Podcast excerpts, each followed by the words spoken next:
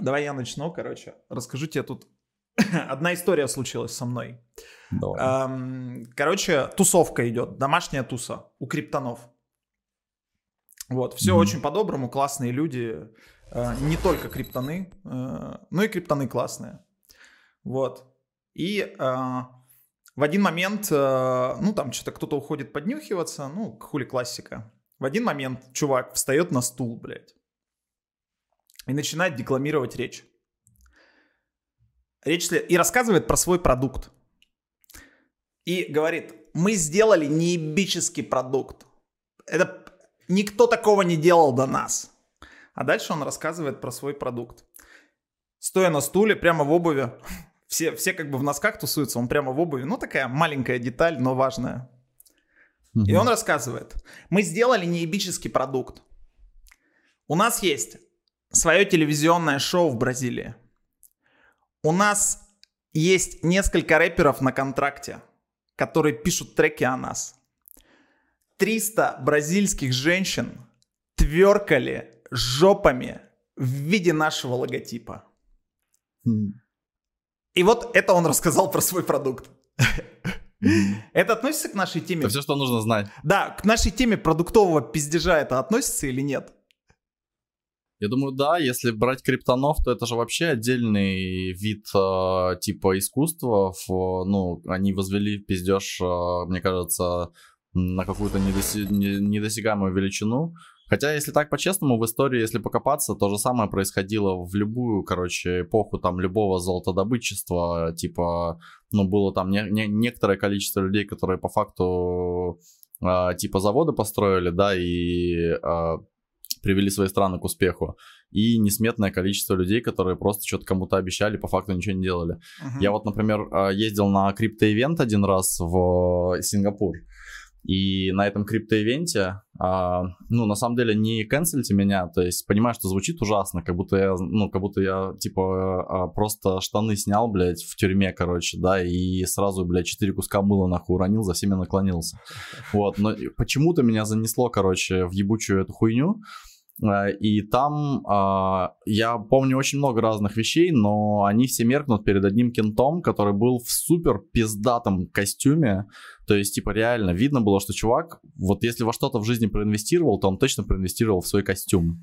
И а, он прям светился, короче, он такой весь был напидоренный, то есть от него прям хуярил свет лучезарный. Вокруг него стояли какие-то чуваки, и он на полном серьезе, с очень серьезным ебалом, таким а, немножечко содрогающимся от того, насколько много а, пафоса а, и страсти он вкладывал в речь. А, типа, он рассказывал, что а, прямо сейчас долбоеб тот, кто не вложит в их компанию, потому что сейчас это можно сделать практически бесплатно, но там всего какие-то надо, там сотни тысяч долларов минимальный прайс, да, входа. Но а, у них уже сейчас готовятся по всей планете, короче, а, заводы, на этих заводах, короче, уже прямо сейчас, с завтрашнего дня начинают собираться специальные, очень хитрые по специальной технологии сделанные спутники, которые будут летать, короче, по а, ближайшему космосу, и со всех комет, со всех астероидов они будут, короче, выкачивать все там драгоценные металлы, короче, а, всякие там, блядь, а, а, бриллианты а, и прочие ценные а, артефакты, и все это, короче, будут свозить на специальную конструируемую около планеты еще одну луну. Типа это будет не просто станция, а это будет как бы такая вторая мини-луна, как бы, да, со своими доками. Оттуда будут, будет нанолифт. Этот нанолифт будет, короче, из нанотрубок сделан. То есть не надо будет, на самом деле, летать туда-обратно. Илон Маск хуйню какую-то предлагает, какие-то, блядь, надо там сжигать, блядь, горючее. Это все нахуй не надо. Можно просто по нанолифту туда-сюда, типа, все это дело абсолютно бесплатно, без затрат энергии, каким-то образом пере- перетаскивать. И, и все, говорит, то есть, в принципе, как бы мы уроним мировую экономику, а, типа все ресурсы станут доступны, то есть любая домохозяйка сможет позволить себе огромное ожерелье с бриллиантами, потому что это вообще не будет стоить больше нихуя. Нет, правда, ответа на вопрос, как-то хорошо, что хорошего в этом для его бизнеса, но неважно. А, типа, и реально люди задавали вопросы предметные. То есть, как бы, по, ну, когда тебе задают предметные вопросы, то есть, они явно не троллили, то есть, они действительно на полном серьезе обсуждали с ним вот это происшествие. И это был период ICO-шек в 2017 году. Да, да, период ICO это вообще, это прямо там рассадник, там скам на скаме. А, но ты знаешь, вот я все-таки, не каждая технология э, несет э, за собой такой шлейф скама, который появляется. Вот, например, AI шлейф скама не несет. С одной стороны, но с другой стороны, все юзают это слово AI внутри и припездывают потихонечку. Вот, например, а, когда у тебя есть банк, и ты хочешь compliance пересадить на AI, и, например, кредиты выдавать с помощью AI, то есть сканить, чтобы какой-то алгоритм находил какие-то там features, которые для тебя не очевидны, как для человека, а вот там машинка, если она там кучу данных через себя прогонит, то будет выдавать кредиты прямо точечно э, людям, которые их точно вернут. Их вначале пишут на ифах, на простых. То есть там типа ифы очень там простые какие-то, типа там if, там income of user, там больше, там n. Или if, там человек не брал кредиты в быстро деньгах. Вот такая вот хуйня пишется, куча ифов просто.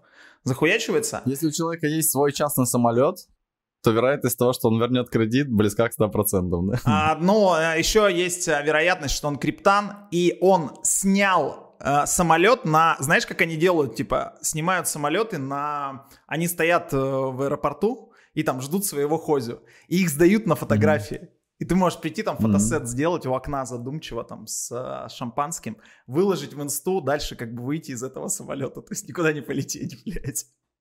Удивляюсь, что люди на это, на это идут.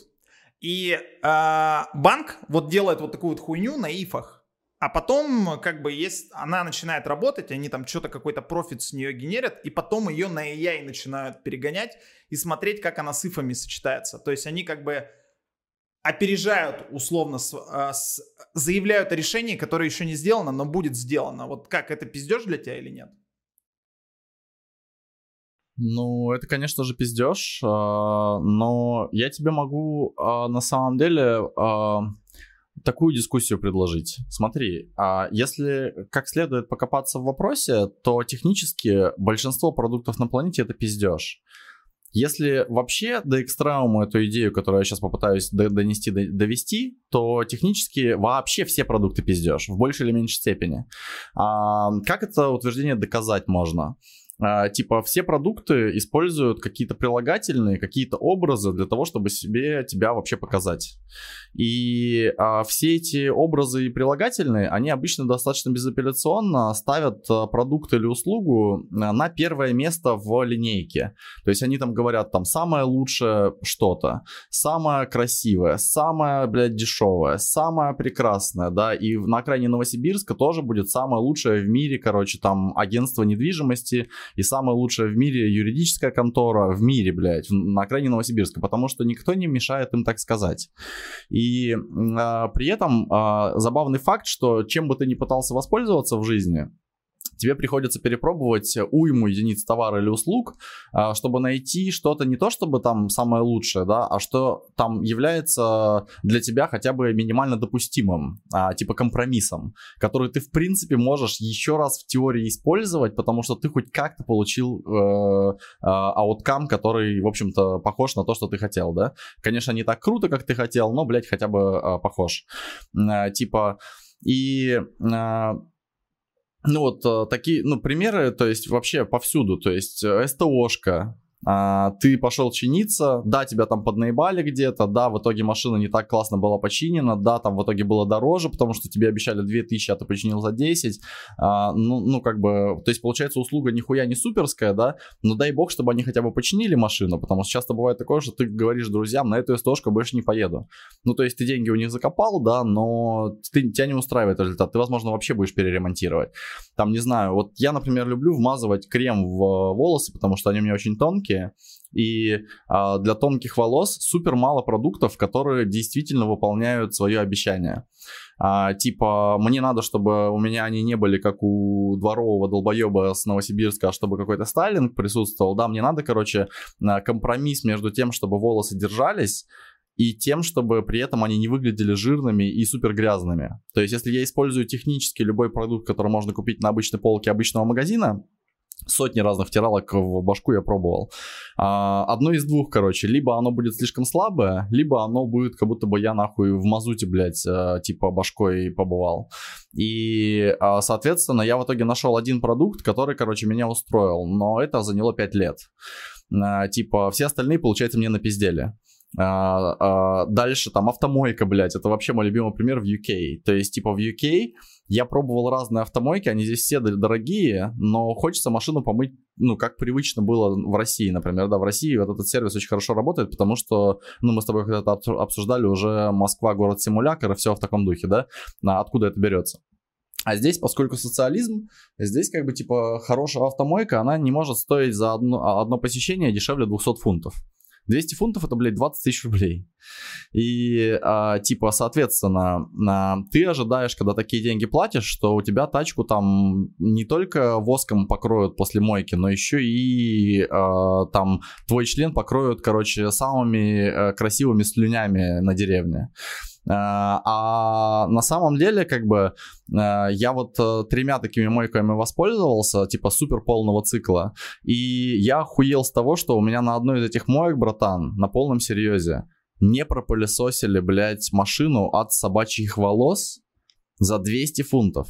Я, короче, такой спрашиваю, а как так получается, что у меня вся ебаная тачка, короче, в собачьих волосах? Они такие, ну, у нас не было специалиста по пылесосению, короче, а, от волос домашних животных, короче, да, со специальным пылесосом, поэтому мы решили, что и так нормально. То есть, понимаешь, вот такое может как бы быть. А, типа, а, ну и так далее. И получается, самые богатые компании на планете, если внимательно присмотреться, это по сути компании, которые смогли найти золотую середину между ценой и качеством. Так или иначе, почему я говорю золотую середину? Потому что всегда найдется какой-то человек, для которого это все равно оказалось слишком дорого в соотношении с тем, что он получил, и, соответственно, с его перспективы ему напиздели. С другой стороны, будет также кто-то, кто скажет, что это вообще сам Господь Бог лично сделал эту компанию, да, превратил воду в вино, потому что он готов был потратить в 10 раз больше денег, чтобы получить худший результат. А он в итоге потратил в 10 раз меньше денег, чтобы получить результат, который его восхитил за эти деньги. И получается, что то, что, например, ты или я называем пиздежом, кому-то может и не показаться, кстати, пиздежом. Это тоже интересный аспект. То есть, типа, на 360 градусов эта хуйня крутится, эта сфера. А дальше ну, там, пример, да, а, допустим, компании, которые самые богатые по причине того, что они смогли найти самое лучшее соотношение а, цены-качества. Там, Toyota, блядь. То есть, типа, Toyota, она почему самая богатая и почему она такая классная? Ну, то есть, она, может быть, и не лучше, чем Lamborghini, да, не визуально, не по техническим характеристикам.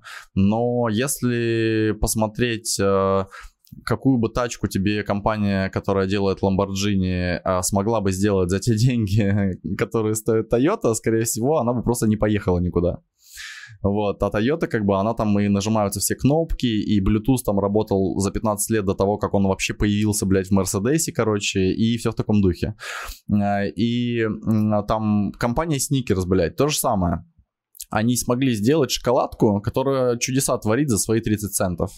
А, типа компания Nike. То есть, типа, качество, удобство и внешний вид а, может бодаться с Balenciaga а, на ценнике в 10 раз ниже. А, типа, Эльгата, блядь, вот которым мы с тобой пользуемся. Эльгата это специально этот пример, как бы, типа, в голове держу, потому что Эльгата это уже Uh, немножечко для людей, короче, которые понимают, что они делают, которые понимают, зачем им это, и которые могут себе это позволить. Потому что на самом деле вот этот вот ARM, ну, который эльгатовский, да, для микрофона, он вообще-то стоит дохуя по сравнению с армами, которые можно китайские взять. Вот он. Да, вот uh, Я сейчас использую китайский ARM для того, чтобы у меня, э, э, как это, в комментариях нам писали, у Антохи нихуя там студия, блядь, не хватает только пролета, блядь, квадрокоптера с камерой. На самом деле все просто, у меня просто есть еще один телефон, который меня Санек как раз научил пользоваться. Я вообще никогда в жизни даже не думал, что может две камеры в ебало быть направлена. Просто одна стоит со стороны, а другая, короче, основная. И вот эта вот хуйня, которая со стороны стоит, в которой сейчас тычу пальцем, она на вот этом вот старом моем арме за 8 долларов. А этот арм, сука, стоит в долларах, блядь, 90 90. То есть разница в 10 раз, но стоит ли это в 10 раз? Это очень хороший вопрос. Для меня да, потому что я могу себе позволить, как бы, да, типа, ну, так, что, в принципе, мне до пизды, то есть, типа, это дешевле, чем один раз сходить в ресторан в Лондоне. Но, например, когда я жил в Новосибирске, я бы даже не рассматривал это, и я бы подумал, короче, типа, да пошли вы нахуй с такой ценой, короче, мне, мне, для меня бы это было личное оскорбление, потому что на самом деле он не дает в 10 раз а, больше функциональности. Он дает только какие-то, а, скажем так, а, метафизические, короче, аспекты, которые ты можешь а, осознавать или нет. И а, в итоге а, я что из этого я делаю какой вывод?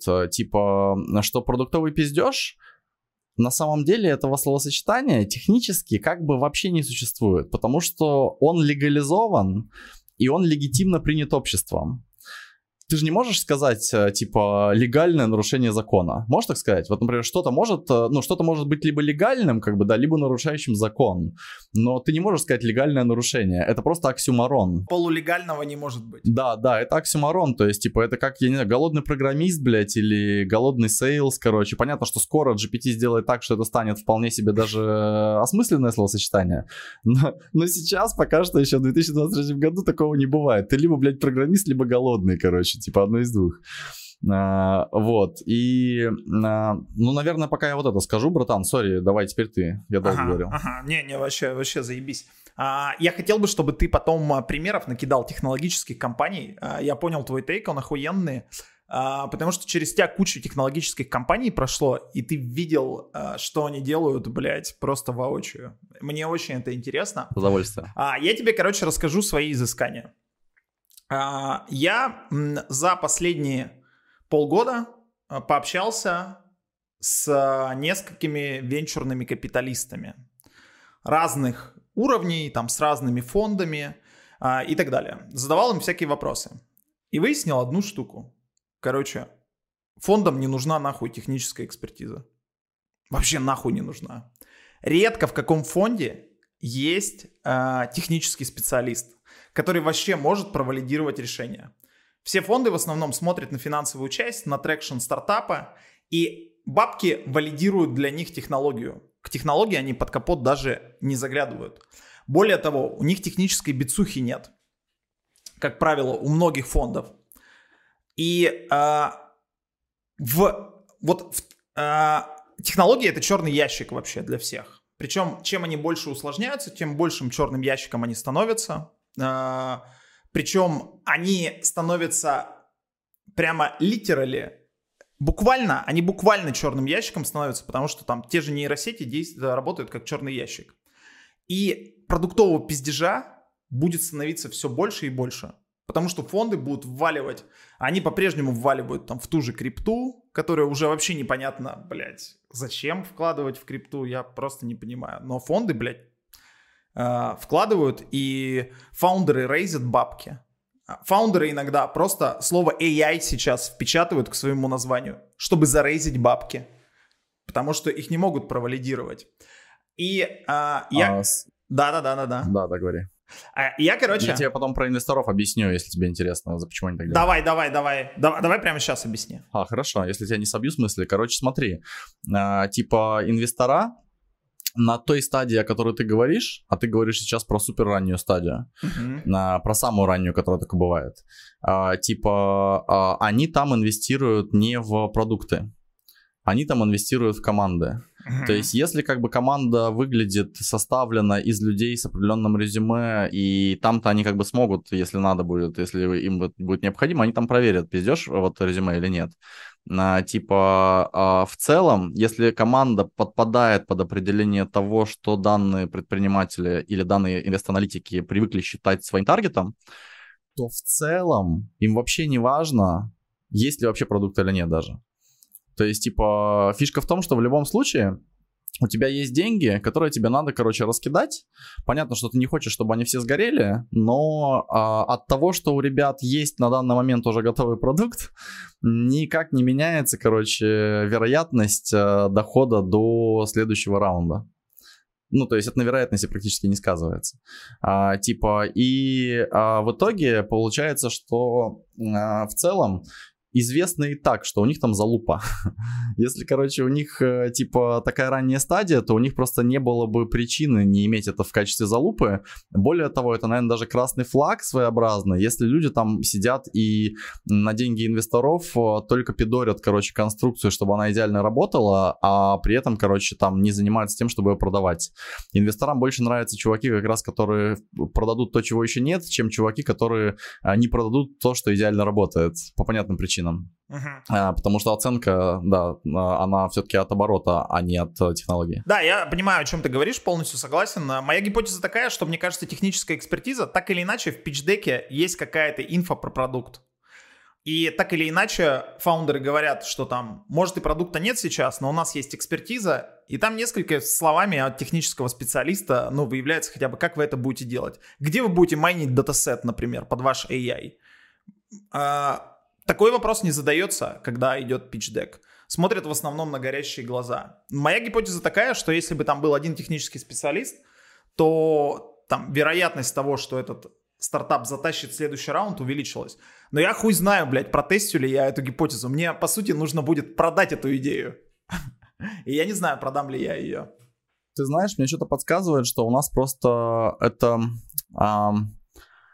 Это как в покере. Вот, например, когда ты смотришь, как люди ста- играют за столом со ставками минимальными там в 500 долларов за типа вход, Uh, я имею в виду за вход на руку, блядь, не за вход, блядь, на стол. Да, у них на столе там может спокойно 150 тысяч долларов лежать. Uh, и смотришь, как играют люди, например, где вход от 50 там до 100 баксов, ну, это принципиально разные стили игры.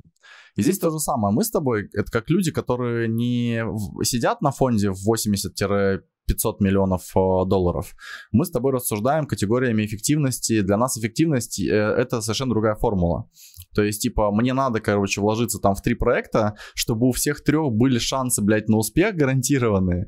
И даже если в итоге они там проебутся из-за чего-то, один точно преуспеет. Это наша стратегия ввиду ограниченности денег и опыта.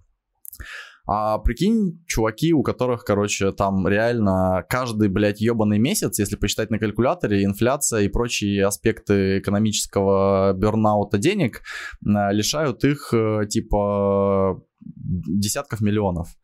То есть в этом случае, если у тебя такая ситуация, короче, да, там ты слишком богат для этого мира, скажем так, то тебе тогда э, выгодно давать вот эти чеки там 200, 250, 500 миллион, настолько широко, насколько это возможно, потому что в противном случае у тебя их просто Господь Бог отбирает через обесценивание. Угу, угу. А, я позволю, короче, сейчас тогда пару баек расскажу про то, что технологии Давай. черный ящик. Короче, есть такой чувак Артур Хачуян. Ты его сто пудов видел, этот чувак носил да, такие дреды раньше, потом у него какие-то зеленые волосы были. Он ходил прям по топовым каким-то YouTube каналам. А, он говорил про большие данные всегда а, говорил, что у них там есть компания, которая делает фингерпринт, мы собираем данные, у нас много очень данных, он там что-то сейчас он там про компьютер, э, про а, там машин learning говорит, ну, короче, вот такой чел.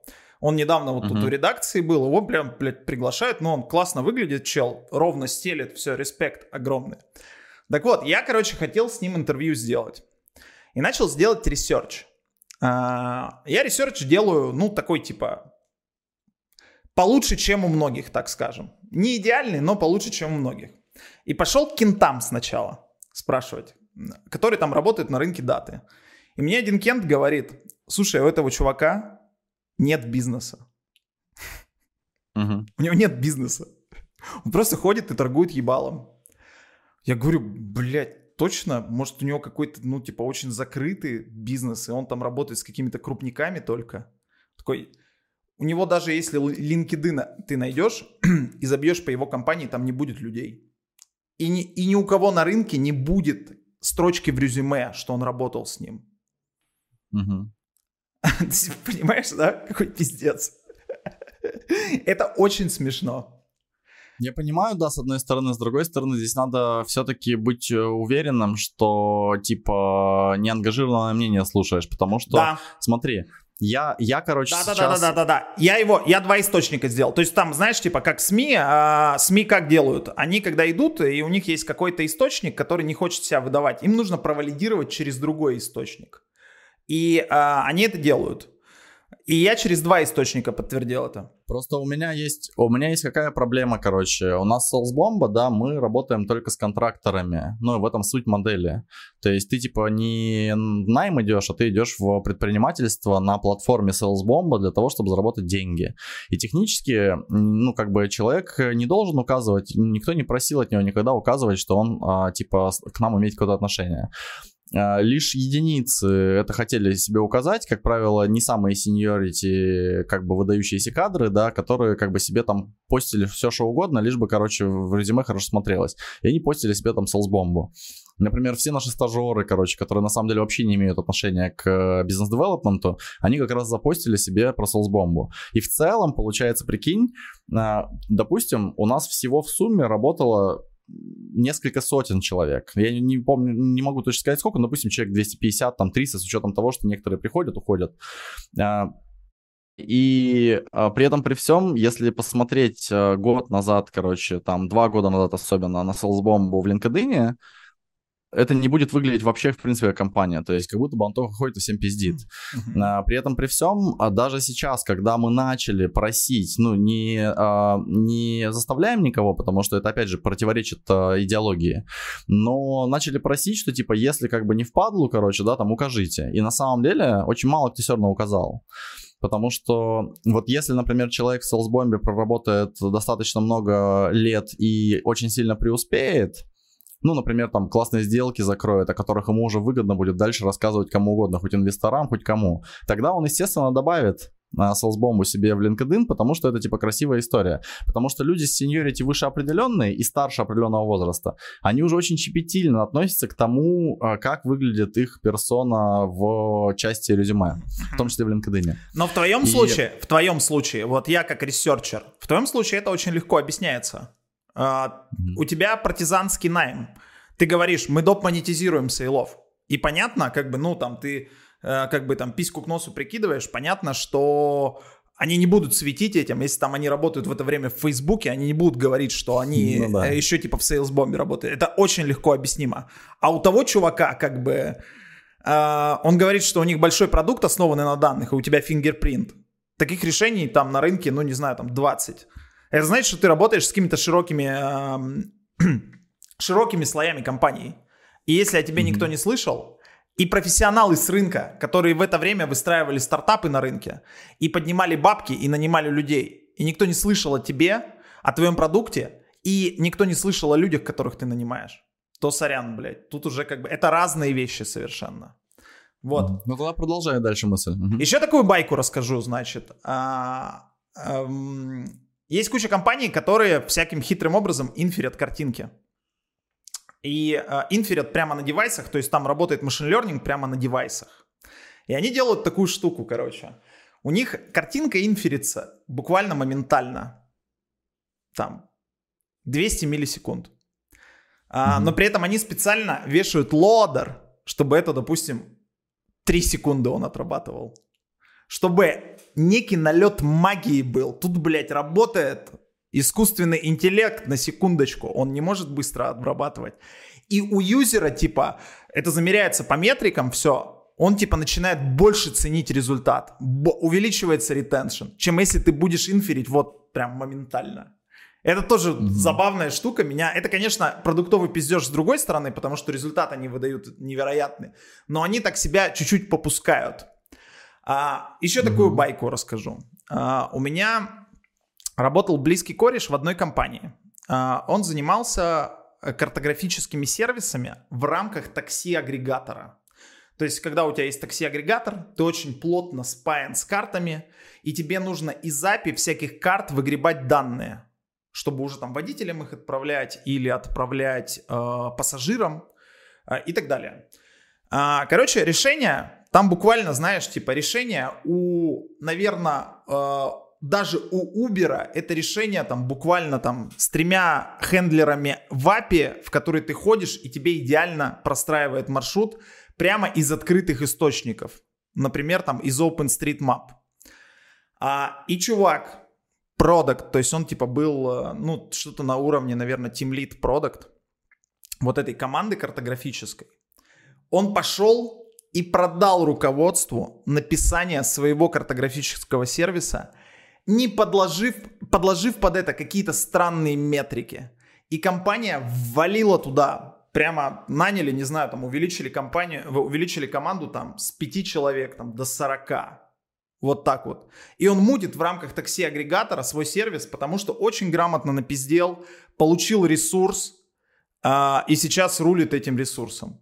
То есть он, получается, на ровном месте создал себе работу. А, я даже не знаю, типа, ну, скорее всего, этот чел даже не виноват. Виновата компания, которая это пропустила. И это, блядь, очень забавно.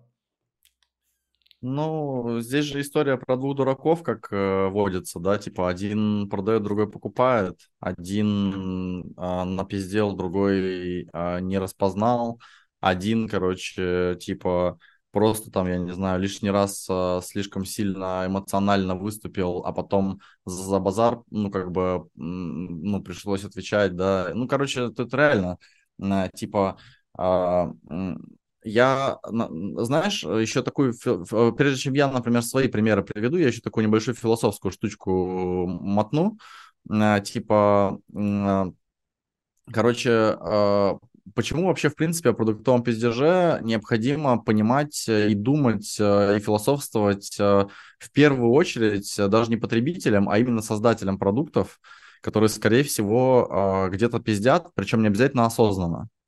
А, типа, а, по сути, а, поиск лжи в своем продуктовом обещании это попытка найти ответ а, на вопрос, а, а, почему ты более или менее успешен как создатель продукции. То есть, типа, если у тебя на самом деле все обещания, которые ты даешь, классно выполняются, реально классно, прям вообще вот тебе не к чему придраться, то в этом случае, если ты не, не имеешь успех, значит, ты, типа, либо не туда смотришь, и все-таки ты сам себя обманул, да, самообман произошел, либо же ты э, тогда работаешь на каком-то рынке, которого просто не существует. Ну, то есть слишком маленький рынок, и у тебя там, не знаю, 100 потенциальных клиентов на рынке, и каждый готов платить там не больше тысячи баксов, да? А твой инвестор, значит, получается, скорее всего, школьник-долбоеб, который как бы этого не понял. Или, скорее всего, у тебя нет инвестора.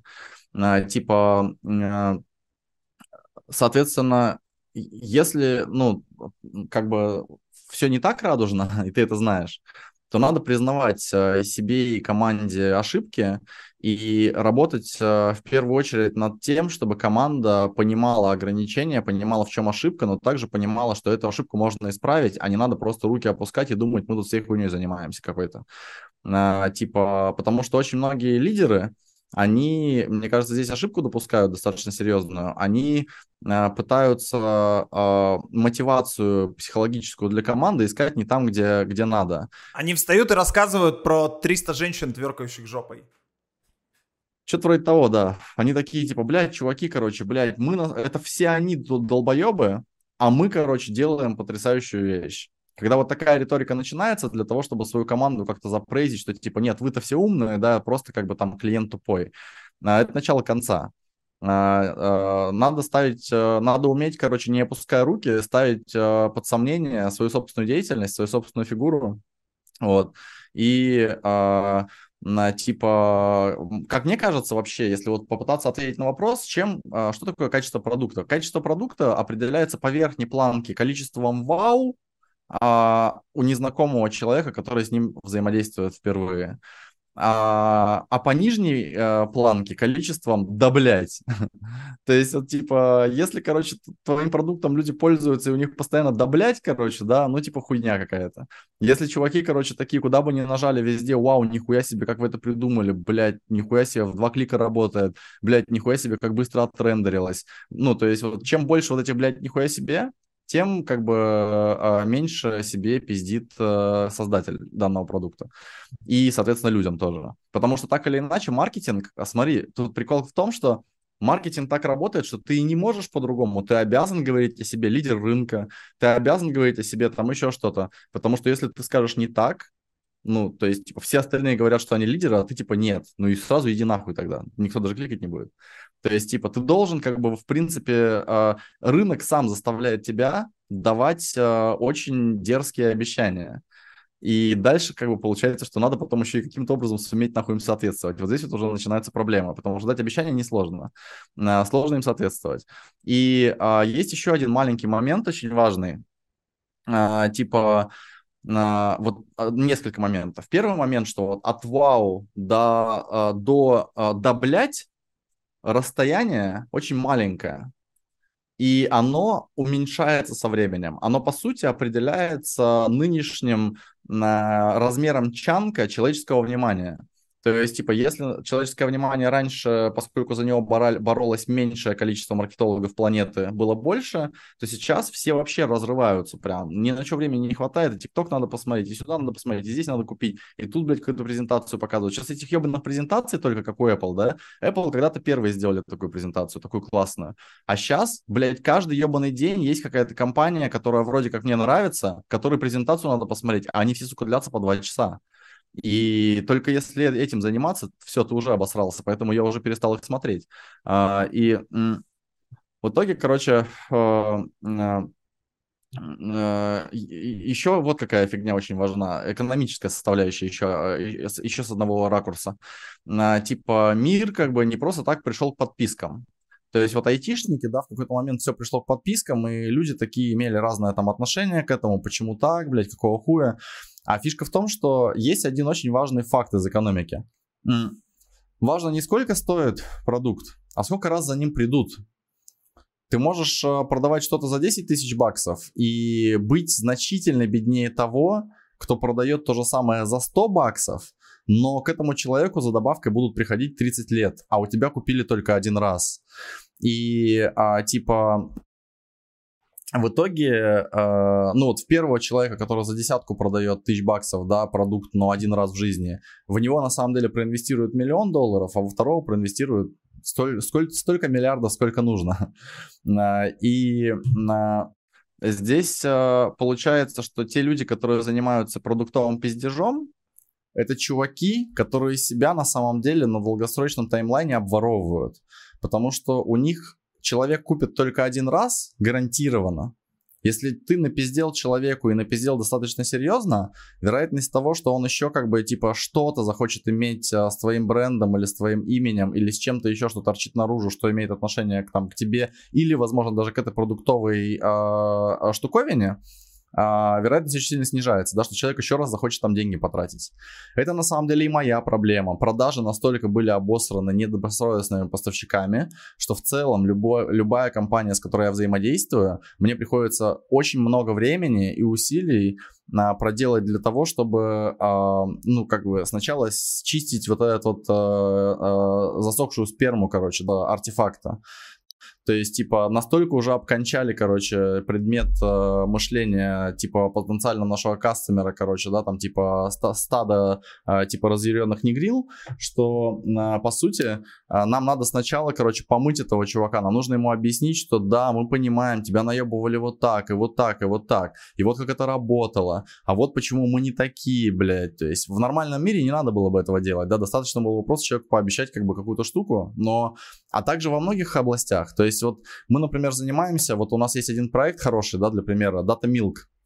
Data Milk это чуваки, которые а, занимаются динамическими модулями для e-commerce. Когда у тебя на самом деле в зависимости от того, как а, моделька на машин learning научилась понимать, какие дальше человек клики будет делать на сайте и предиктить, да, она может переформатировать, а, например, а, пункты меню, чтобы подсовывать под самые кликабельные области те пункты, которые, скорее всего, нужны именно этому человеку. Или, например, выдача. Если человек пришел за носками, довольно странно показывать ему шляпы, блядь чем ты быстрее покажешь ему носки, тем с большей вероятностью он купит еще и шляпу, потому что он нашел настолько быстро то, что ему надо, что у него остается еще некоторый запас времени для того, чтобы там еще как-то пошопиться, да.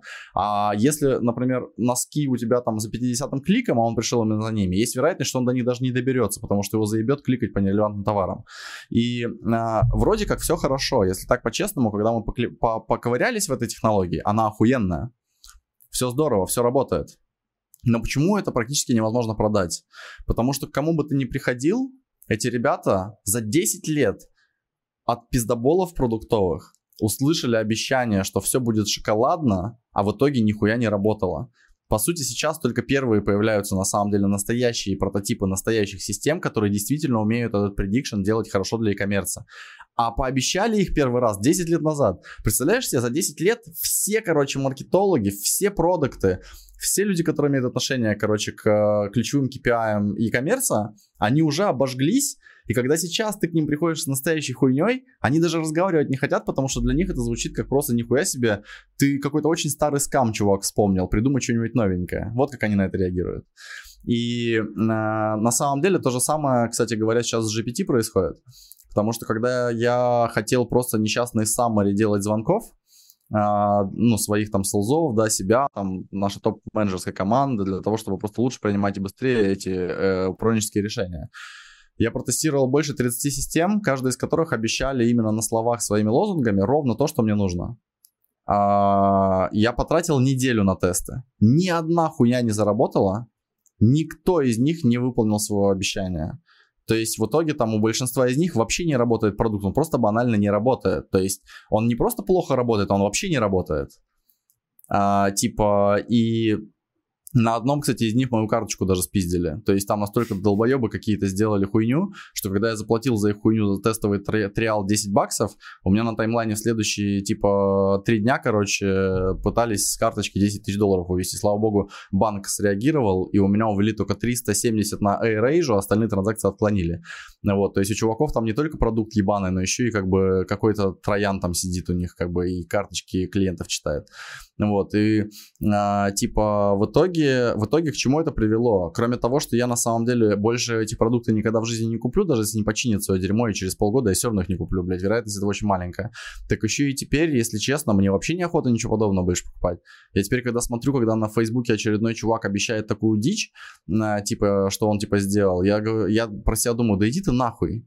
Я вот еще, блядь, сейчас пойду одному стартаперу свои пол полдня жизни и подарю, короче, да, и очередную карточку мне придется заблокировать, потому что, блядь, ее номер спиздят. То есть теперь я что буду ждать? Я буду ждать, пока сам OpenAI, блядь, выкатит а, подобное решение. Или когда Zoom выкатит подобное решение. Или когда Microsoft выкатит подобное решение. То есть на самом деле получается, что вот эти вот люди, Костя называл их голодные дети.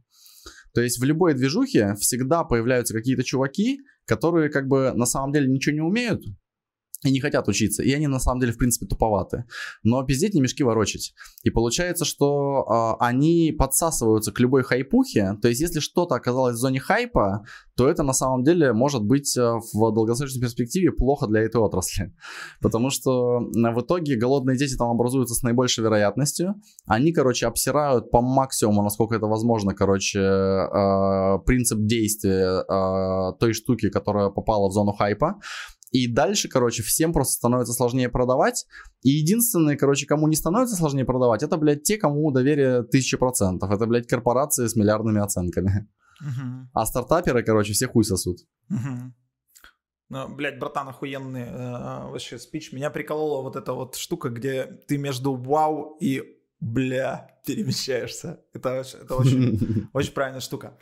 А, я еще об одном а, пиздеже большом хочу рассказать продуктовом. Это, короче, это тех. Курсы, блядь. А, курсы делают следующий пиздеж. Вообще, это пиздеж, он происходит из следующего. Курсы, у них жесткий маркетинг. И как только одна из компаний делает обещание, что мы вас устроим на работу, сразу же другие это копируют и вставляют это в свое маркетинговое сообщение. Но если покопаться в этом маркетинговом сообщении, то у них в договоре будет следующая хуйня. Там будет миллион условий. Там ты должен все домашние задания сдать а, с первого раза причем. ты должен э, дойти до конца в срок, не брать академических отпусков.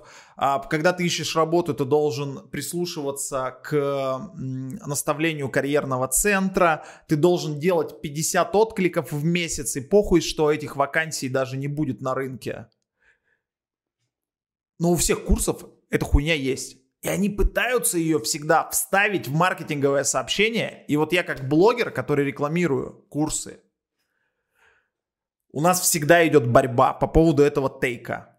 Я всегда говорю, так, стойте, вот смотрите, у вас в договоре прописано вот такой ряд условий, но вы заявляете, что вы гарантируете трудоустройство. Это пиздеж. Давайте тогда изменим сообщение. Сообщение будет такое, что мы гарантируем трудоустройство, но там читайте договор. И компании настолько тяжело на это идут. Они считают, что ты такой, так ты нас сразу же конверсию зарубишь, нахуй ты тогда нам нужен вообще. И, а ты как бы не можешь без рекламы делать э, там видосы, ну просто контент не можешь производить, он, бля, бабок стоит. Просто замонтировать его стоит, бля, бабок. И ты вынужден в этом, сука, участвовать. В этом откровеннейшем наебе.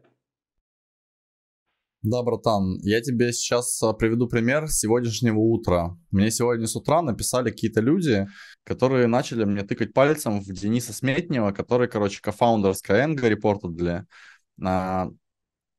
И Reportedly он там построил что-то связанное с бизнес-девелопментом. К сожалению, в Skyeng примерно человек 35, блядь, клеймят, что они а, что-то там сделали с бизнес-девелопментом, начиная с Саши Лариновского. А, поэтому я не знаю, короче, какой там а, играл Сметнев конкретно роль. Но это не важно. Важно, какой он новый свой продукт презентовал. Он, по сути, звучит так же, как Salesbomba. Наверное, поэтому все ко мне и прибежали. Но только вот я, если честно, с утра прям реально вот, ну, я, очень редко в моей жизни бывает, когда я не с э, паблика видео долбоеба и не с э, комедии с э, Сашей Бароном Коэном смеюсь прям до слез. А уж тем более у меня такого, мне кажется, никогда не было, короче, с лундоса, короче. И если там неподготовленный человек, короче, который столько, сколько я продажами не занимается, откроет лундос, он не поймет даже, как там улыбнуться можно. Ну, типа, все серьезно, все пиздато. Но проблема, проблема там, там, там очень много проблем. А, э, вообще, на самом деле, весь спектр обещаний данной организации это одна сплошная проблема. А, но вот как вам такое? Uh, типа uh, они говорят, что они занимаются B2B продажами холодными исходящими по всему миру, фандрейзингом для венчурных фондов и для стартапов, на самом деле там можно все перечислить, то есть они в принципе занимаются всем, чем только возможно, включая там э, э, межгалактическую дипломатию. Руками людей, которым они дают возможность зайти в продажи, вообще не являясь солзами и дорасти до уровня медлов.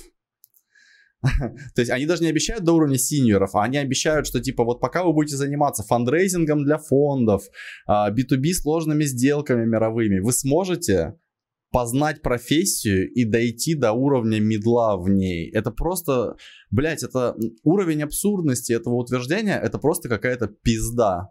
Дальше вообще охуенно. Есть э, э, кнопка для солзов. Я даже ради интереса подумал, блядь, вот интересно, пройду ли я или нет собеседования. И я, короче, когда на нее нажал, там есть денежное обещание. А денежное обещание, э, короче, от э, 5000 рублей в месяц дополнительные бонусы к базовому окладу в 150 рублей в час. Это, конечно, намного дешевле, чем шлюхи в Новосибирске. И, э, типа, прикол в том, что это 25 тысяч рублей, короче, в месяц, а, короче, а, ну, короче, это просто, понимаете, то есть вот надо вообще нихуя не знать о рынке, нихуя не знать, короче, о профессии, нихуя не знать ни о чем, чтобы, в принципе, не было стыдно. Я, ну, мне просто до смерти стыдно, короче, представить себе, что я что-то подобное мог, короче, в паблике продемонстрировать. Я бы просто сдох от стыда. А чуваки не просто не сдохли, а они, короче, это запостили. И дальше смотрите, какая хуйня. У Сметнева он Skyeng. Естественно, все дрочат на Skyeng, потому что в России вообще мало чего хорошего, блядь, произошло за всю весь период существования э, со смерти Петра Первого. Э, тогда он хотя бы Питер, блядь, построил, да, после этого нихуя больше хорошего не было. И, э, типа, фишка в том, что... Э, ну, а что еще, блядь, прейзить-то в России? Ну, конечно, Skyeng, блядь, потому что, типа, это одна из, блядь, пяти, нахуй, компаний, которые человек вообще может хотя бы назвать, которые российские. Ну, а дальше идут корпорации, которые совсем нефтяные. И, а, типа, прикол в том, что на... из-за этого вот есть одна проблемка. Куча людей кинулись поддерживать эту хуйню. Они, скорее всего, даже не читали лендинг, они, скорее всего, даже не вникали в то, о чем я рассказал до этого. Но они, короче, все такие, типа, блядь, мы знаем Дениса, этому человеку можно доверять. Кто-то там писал, мы пользовались услугами его компании и получили безупречный результат. Какой нахуй, блядь, можно результат получить на таких ребятах? Я, блядь, с синьорами, которым я плачу в 12-15 раз, блядь, больше, чем минималка без бонуса, нахуй, у этих людей, я их руками с маленькой-маленькой вероятностью могу хоть одну, блядь, сделку закрыть на неплохих продуктах. То есть это то, чем мы занимаемся, это невероятно низкоконверсионная, невероятно сложная деятельность. Outbound продаж, reach out. Это то, что они рекламируют. Теми руками, которыми они это делают, невозможно даже побочную деятельность вокруг этого сделать. Невозможно сделать просто ничего. Ты даже не можешь, блядь, pipeline нахуй собрать такими чуваками. И вот а, получается, что смотри, какая хуйня.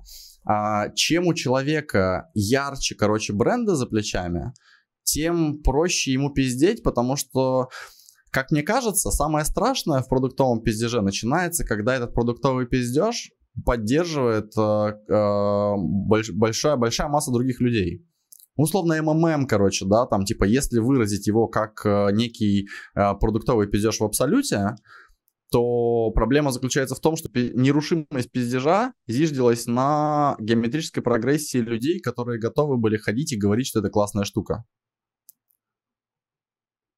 Оно в итоге все равно рушится, но типа просто погребает под собой э, значительно больше людей. Охуенно. Давай закончим на этой ноте.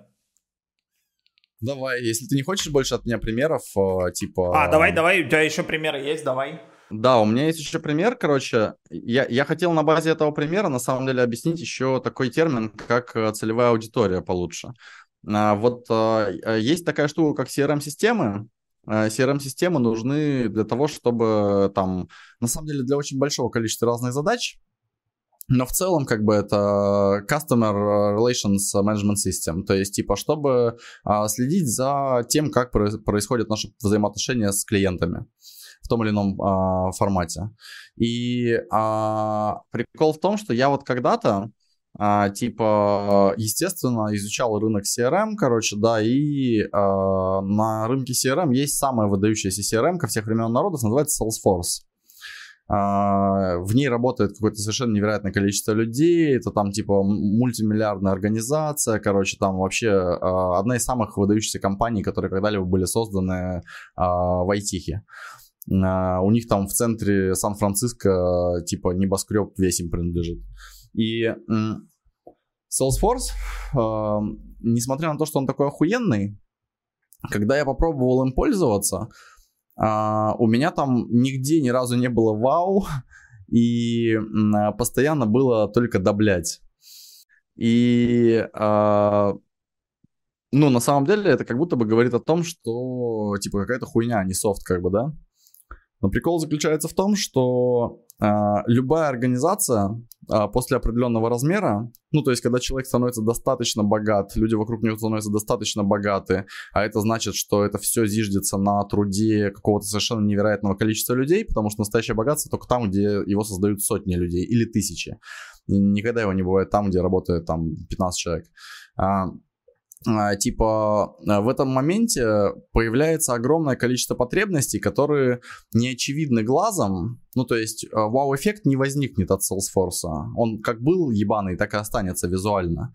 Но те возможности, которые он открывает по интеграции со всякими разными ERP-шками, там, со всякими разными там другими, с огромным количеством солюшенов, и гибкость этих интеграций, то есть технически на Salesforce Salesforce, его магия заключается не в том, что он удобный, не в том, что он красивый, не в том, что он вызывает вау-эффект по юзаджу, а в том, что на большинстве софтин планеты ты просто не можешь делать то, что можешь делать на Salesforce.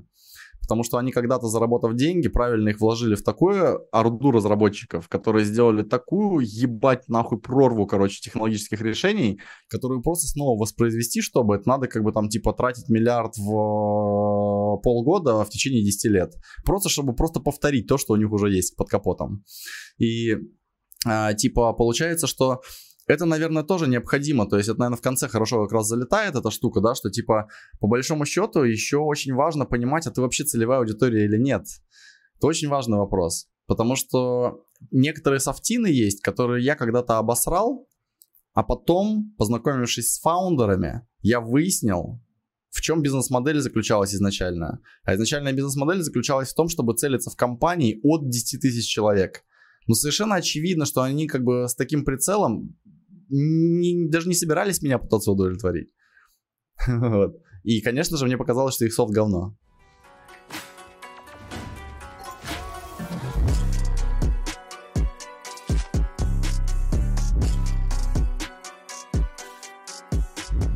Следующая тема у нас специализация против поверхностного изучения а, а, собственно говоря, надо ли на чем-то задрачиваться одном и выгодно ли это, получается, я так это понимаю, или же а, типа надо по верхушкам бегать максимально широко и как бы похуй там на детали. А, ну, я как бы начну с того, что я сам м- по жизни не был замечен ни в чем, кроме продаж, в течение какого-то чрезвычайно длинного промежутка времени. Еще даже до IT все как бы знали прекрасно, вон Антоха как бы там, блядь, а, он продавец. Ну, то есть, так или иначе, это не было моим погонялом, да, но это, я всегда помню, что это была часть меня, короче, в тусовке все прекрасно знали мои наклонности. И а, в итоге а, как бы, э, во-первых, э, я э, в продажах э, и управлении ими, э, а также своими результатами и по первому, и по другому, э, и по объемности проектов, и по там интересности закрываемых сделок, которые там мы закрываем и так далее. Каждый, блядь, месяц я открываю что-то новое и прирастаю какими-то новыми результатами, новыми статусами. Это говорит о том, что несмотря на то, что я книжки там какие-то маленькие о продажах начал писать э, почти 10 лет назад, а, типа, ну, я развиваюсь, и это развитие только ускорилось. Самое еще интересное. То есть, типа, по факту, я сейчас за год открываю больше честной, широкой, полезной информации, там, всяких формул, да, и так далее, чем, например, за каждый предыдущий год. А, типа, тут как бы получается есть а, два варианта. Либо я тупой, и в мире как бы много людей значительно умнее меня, а, которые могли бы не за 20 лет а, понять продажи лишь частично. Если каждый месяц я столько всего открываю, значит, получается, я очень частично их понимаю. А, а, а за год, например, эти люди там могли бы разобраться в и продажах, и, возможно, в менеджменте, и нахуй в кулинарии, короче, и, блядь, в дрочке с удушением, и во всем остальном. И просто я тупой, возможно, да? Но если предположить, что я не тупой, а, а все-таки достаточно, например, смышленный, то получается, что продажи оказались какой-то очень глубокой многогранной хуйней, и получается дальше, если бы я так не задрачивался и все эти 20 лет не ковырялся бы в них, Смог бы я также разобраться в них? Э, ну, наверное, ну, это, это риторический вопрос. То есть, типа, а я реально ебашу по, там, минимум 10 часов в день в этом направлении, так или иначе. А, есть вторая еще а, штука, а, которая мне кажется интересной. Я занимаясь только продажами и задрачиваясь только в продажах, а меня интересовали всю дорогу только еще и отдельные конкретные продажи, B2B, IT, outbound. Это вообще-то как бы продажи, это больше, чем это, да? А я в этом задрачивался. А, я узнал огромное количество вещей, а, которые многим другим людям неизвестны. Ну, то есть я это вижу и слышу, когда я там тусуюсь, там, да, я могу поддержать разные беседы, разные дискуссии, там, когда я с клиентами общаюсь, они приходят, например, мне не важно с чем, с нейробиологией, блядь, с э, сканерами легких для того, чтобы найти там какие-то опухоли, изучение крови, красных кровяных телец э, под микроскопом э, э, с помощью определенной нейрухи, э, с определенными ауткамами, где это все как можно использовать. Ну, то есть, типа, почему-то я обо всем об этом так или иначе достаточно много всего знаю. И я задрачивался именно в продажах. Здесь есть такой замечательный английский писатель, а, который, кстати, при жизни был недооценен и считали безумным его, а потом, когда он умер, через некоторое время по-другому посмотрели какие-то люди будущего на его произведение, и оказалось, что он гений, блядь. А, типа, и сейчас его считают одним из самых влиятельных. А, это очень смешно. То есть человек стал самым влиятельным своего времени писателем, при условии, что в его время на него все было по, похую вообще. Это как Ван Гог. Это как Ван Гог умер, э, там, продавая очень посредственную картину, а потом был признан гением. Да, да. Это трагедия на самом деле невероятная. Да, и очень много кто там, Коперники, этот, э, типа, господи, Сиграду фамилию, кто строил, я все время забываю, короче, ну, типа, вот этот архитектор выдающийся, Гауди, вот, э, которого вообще, когда умер, на самом деле никто не понял, э, кто умер, потому что он жил как бомж, был похож на бомжа, и никто не помогал ему, и он, его можно было вылечить, его просто не подбирали после того, как его сбила карета, он истекал кровью, его просто не подбирали и не лечили, а потом он умер, а, и выяснилось, что это Гауди, блядь. Такая хуйня. Ну и типа, а, так вот, Уильям Блейк э, сказал а, такую штуку, написал, вернее, увидеть мир в одной песчинке, а, и космос весь в одной лесной травинке, а, вместить в ладони бесконечность и в миге мимолетном вечность. Так вот, а, вот это вот а, увидеть мир в одной песчинке, там, да, космос в лесной травинке, я вижу в этом очень много смысла. А, типа, ну, об этом во, во многих э, философских э, течениях древности и китайцы, и индусы, и западные, э, типа, мыслители так или иначе говорили об этом феномене, что если достаточно долго сидеть и смотреть там на камень, а, то ты в целом можешь а, открыть все науки и познать а, всю бездонность мироздания. Тебе не надо для этого шарабиться. Типа, и я это ощущаю на себе через свое увлечение продажами. Потому что как бы э, вот э, давай так, допустим, я не стал бы делать так, а стал бы действовать как-то иначе. Вот, допустим, я хочу разобраться в чем-то новом, например, в молекулярной инженерии. Если честно, я даже не знаю, с чего начать. И в этом достаточно серьезная проблема. Когда ты не знаешь, с чего начать, тебе очень сложно заставить себя раз, два начать правильно, а три не потерять интерес. Продажи можно продавать все, что угодно. Они есть везде. Это фундаментальная штука, которая инкрустирована в а, сам феномен существования чего-либо, потому что что-либо существует только через призму а, людей. То есть, если бы людей не было, то этого не было бы названия, и очень многих вещей не существовало бы в принципе, потому что они являются неким продолжением э, жизнедеятельности людей. И Получается, что так или иначе в любой науке продажи всегда были. Просто продажи многие подразумевают очень а, пошло. Ну, что типа кто-то кому-то там что-то впаривает для того, чтобы там какие-то бабки забрать. На самом деле можно другое слово применить. Коммуникация. Один человек все равно другому человеку продает свою идею, например.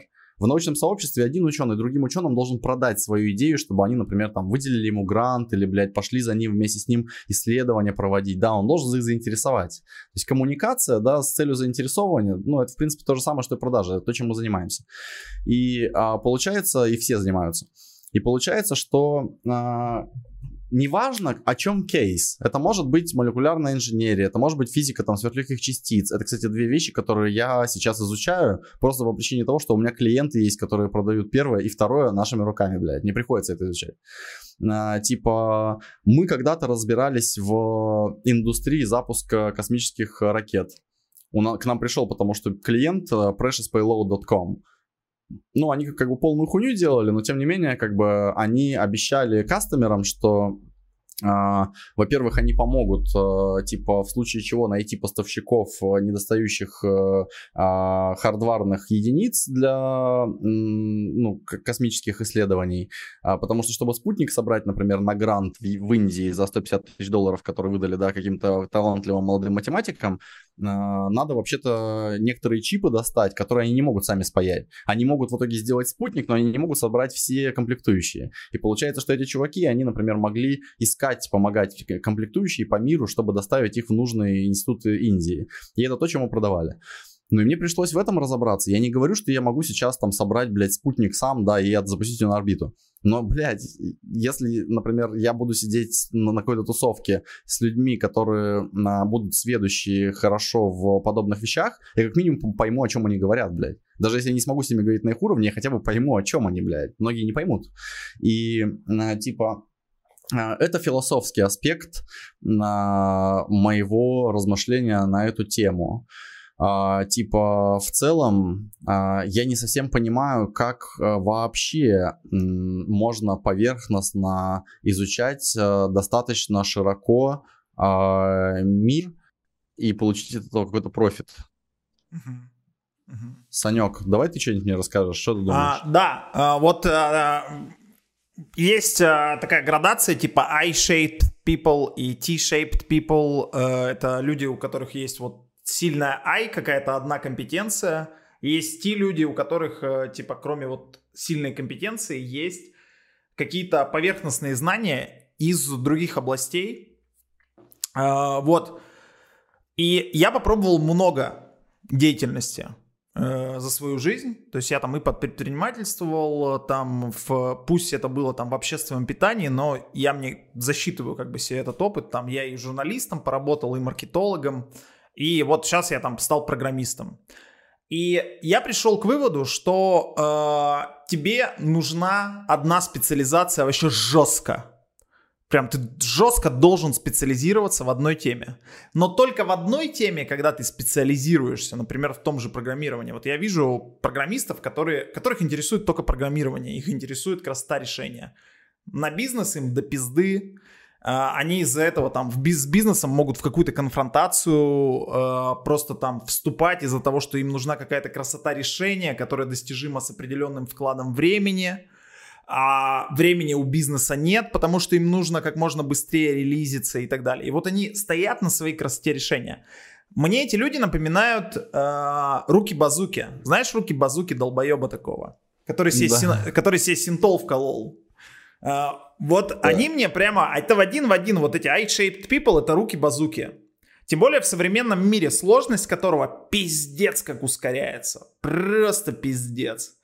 И э, эти люди недополучат инкома на своем таймлайне. Никогда. Если бы они чуть-чуть интересовались, а что вообще другие люди изучают, что они хотят и так далее. А, или вот хороший пример I-shaped э, people — это Перельман, математик. Перельман доказал теорему, которую понимают, там что-то просто понять, осознать эту штуку, его доказательства могут там 20 человек в мире.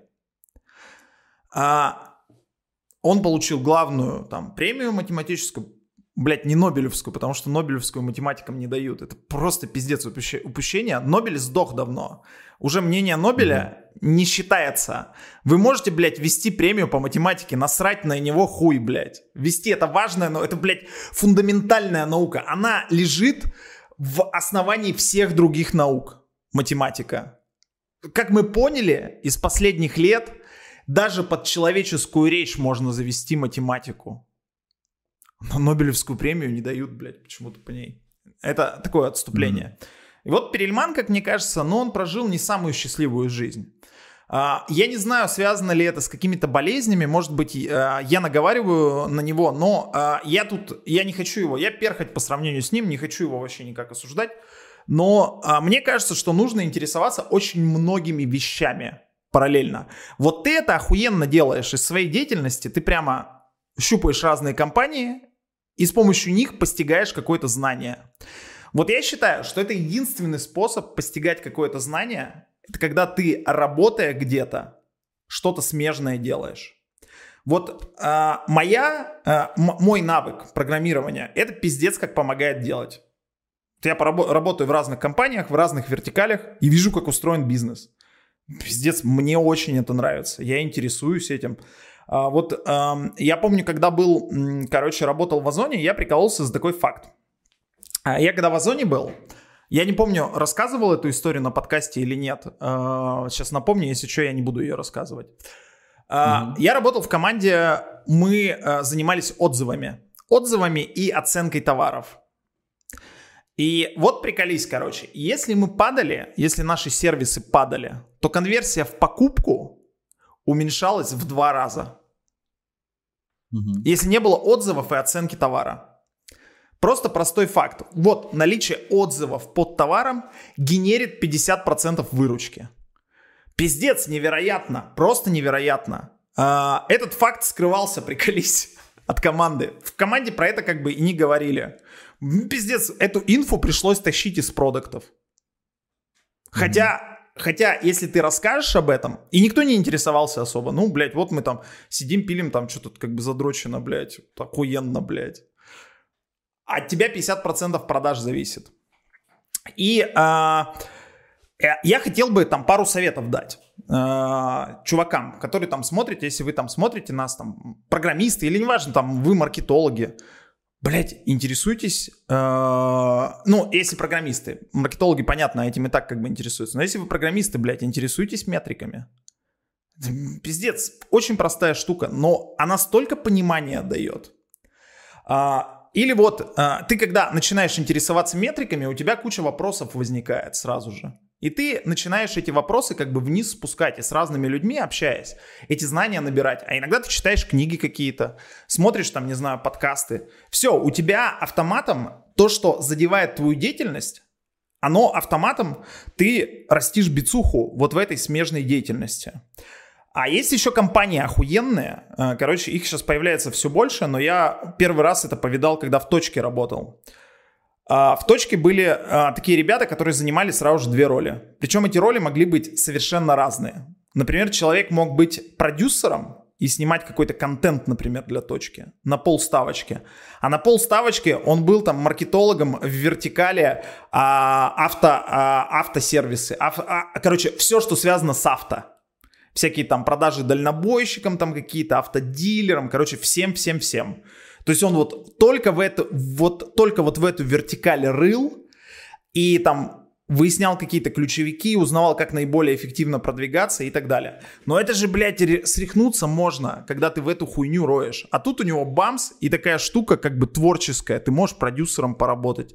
А, какие-то съемки там организовать и так далее. Вот в такие компании нужно идти. Я там потом, ну, куча людей узнавал, как, как они там свичились из HR, там, в iOS разработчика, например. Просто бамс им на какое-то время дают. Все, ты две роли а, делаешь, если ты хочешь туда идти, две роли, вот тебе, давай. Все, и дальше человек перетекает медленно и, из одной роли в другую. То есть она становится... То есть а, я считаю, что знания поверхностные, их можно на каком-то этапе изучить до какого-то уровня, но только применяя в работе и только зарабатывая с помощью этого деньги, ты можешь э, получить эти знания. Мой тейк вот такой. Окей. Okay. На самом деле ты сказал фразу, что типа разработчики, пожалуйста, метриками интересуйтесь.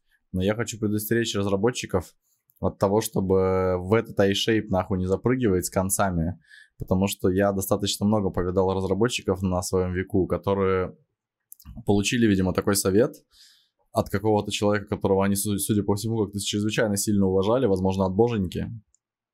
Потому что в итоге другая крайность, короче, возникает. Разработчику надо что-то запилить, чтобы метрики появились. Но он сначала, сука, хочет метрики нахуй познать, чтобы, короче, понять, надо это пилить или нет. И это, сука, такая большая головная боль. Вот у меня один раз была такая ситуация, я, короче, пытался продукт запилить, и у меня не получилось, я деньги свои потратил, собрал команду, короче, там разработчиков несколько человек.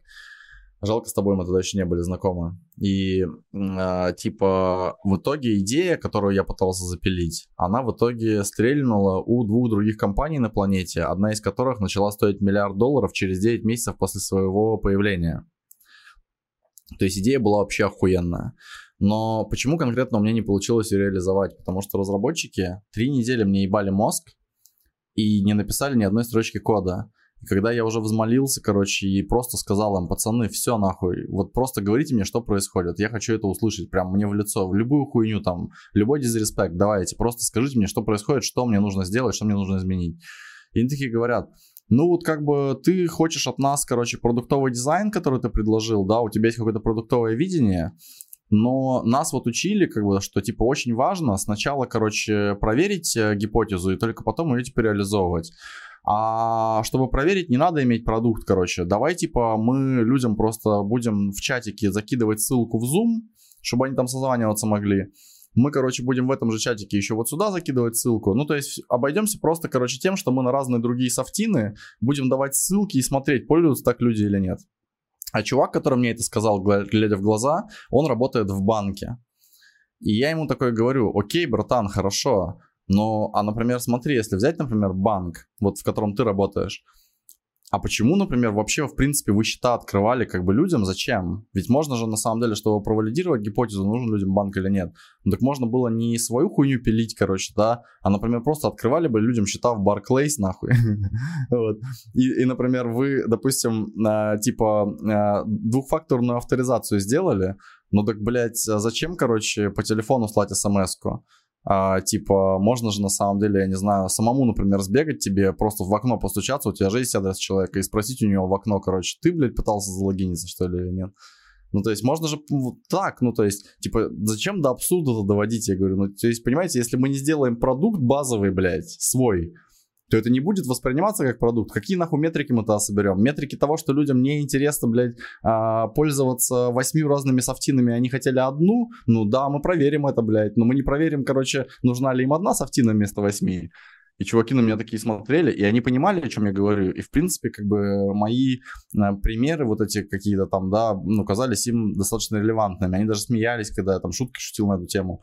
Но потом, знаешь, вот это вот э, настолько было вбито в голову, ну, какой-то ментор настолько сильно на них повлиял, что сначала метрики, что это все равно не помогло.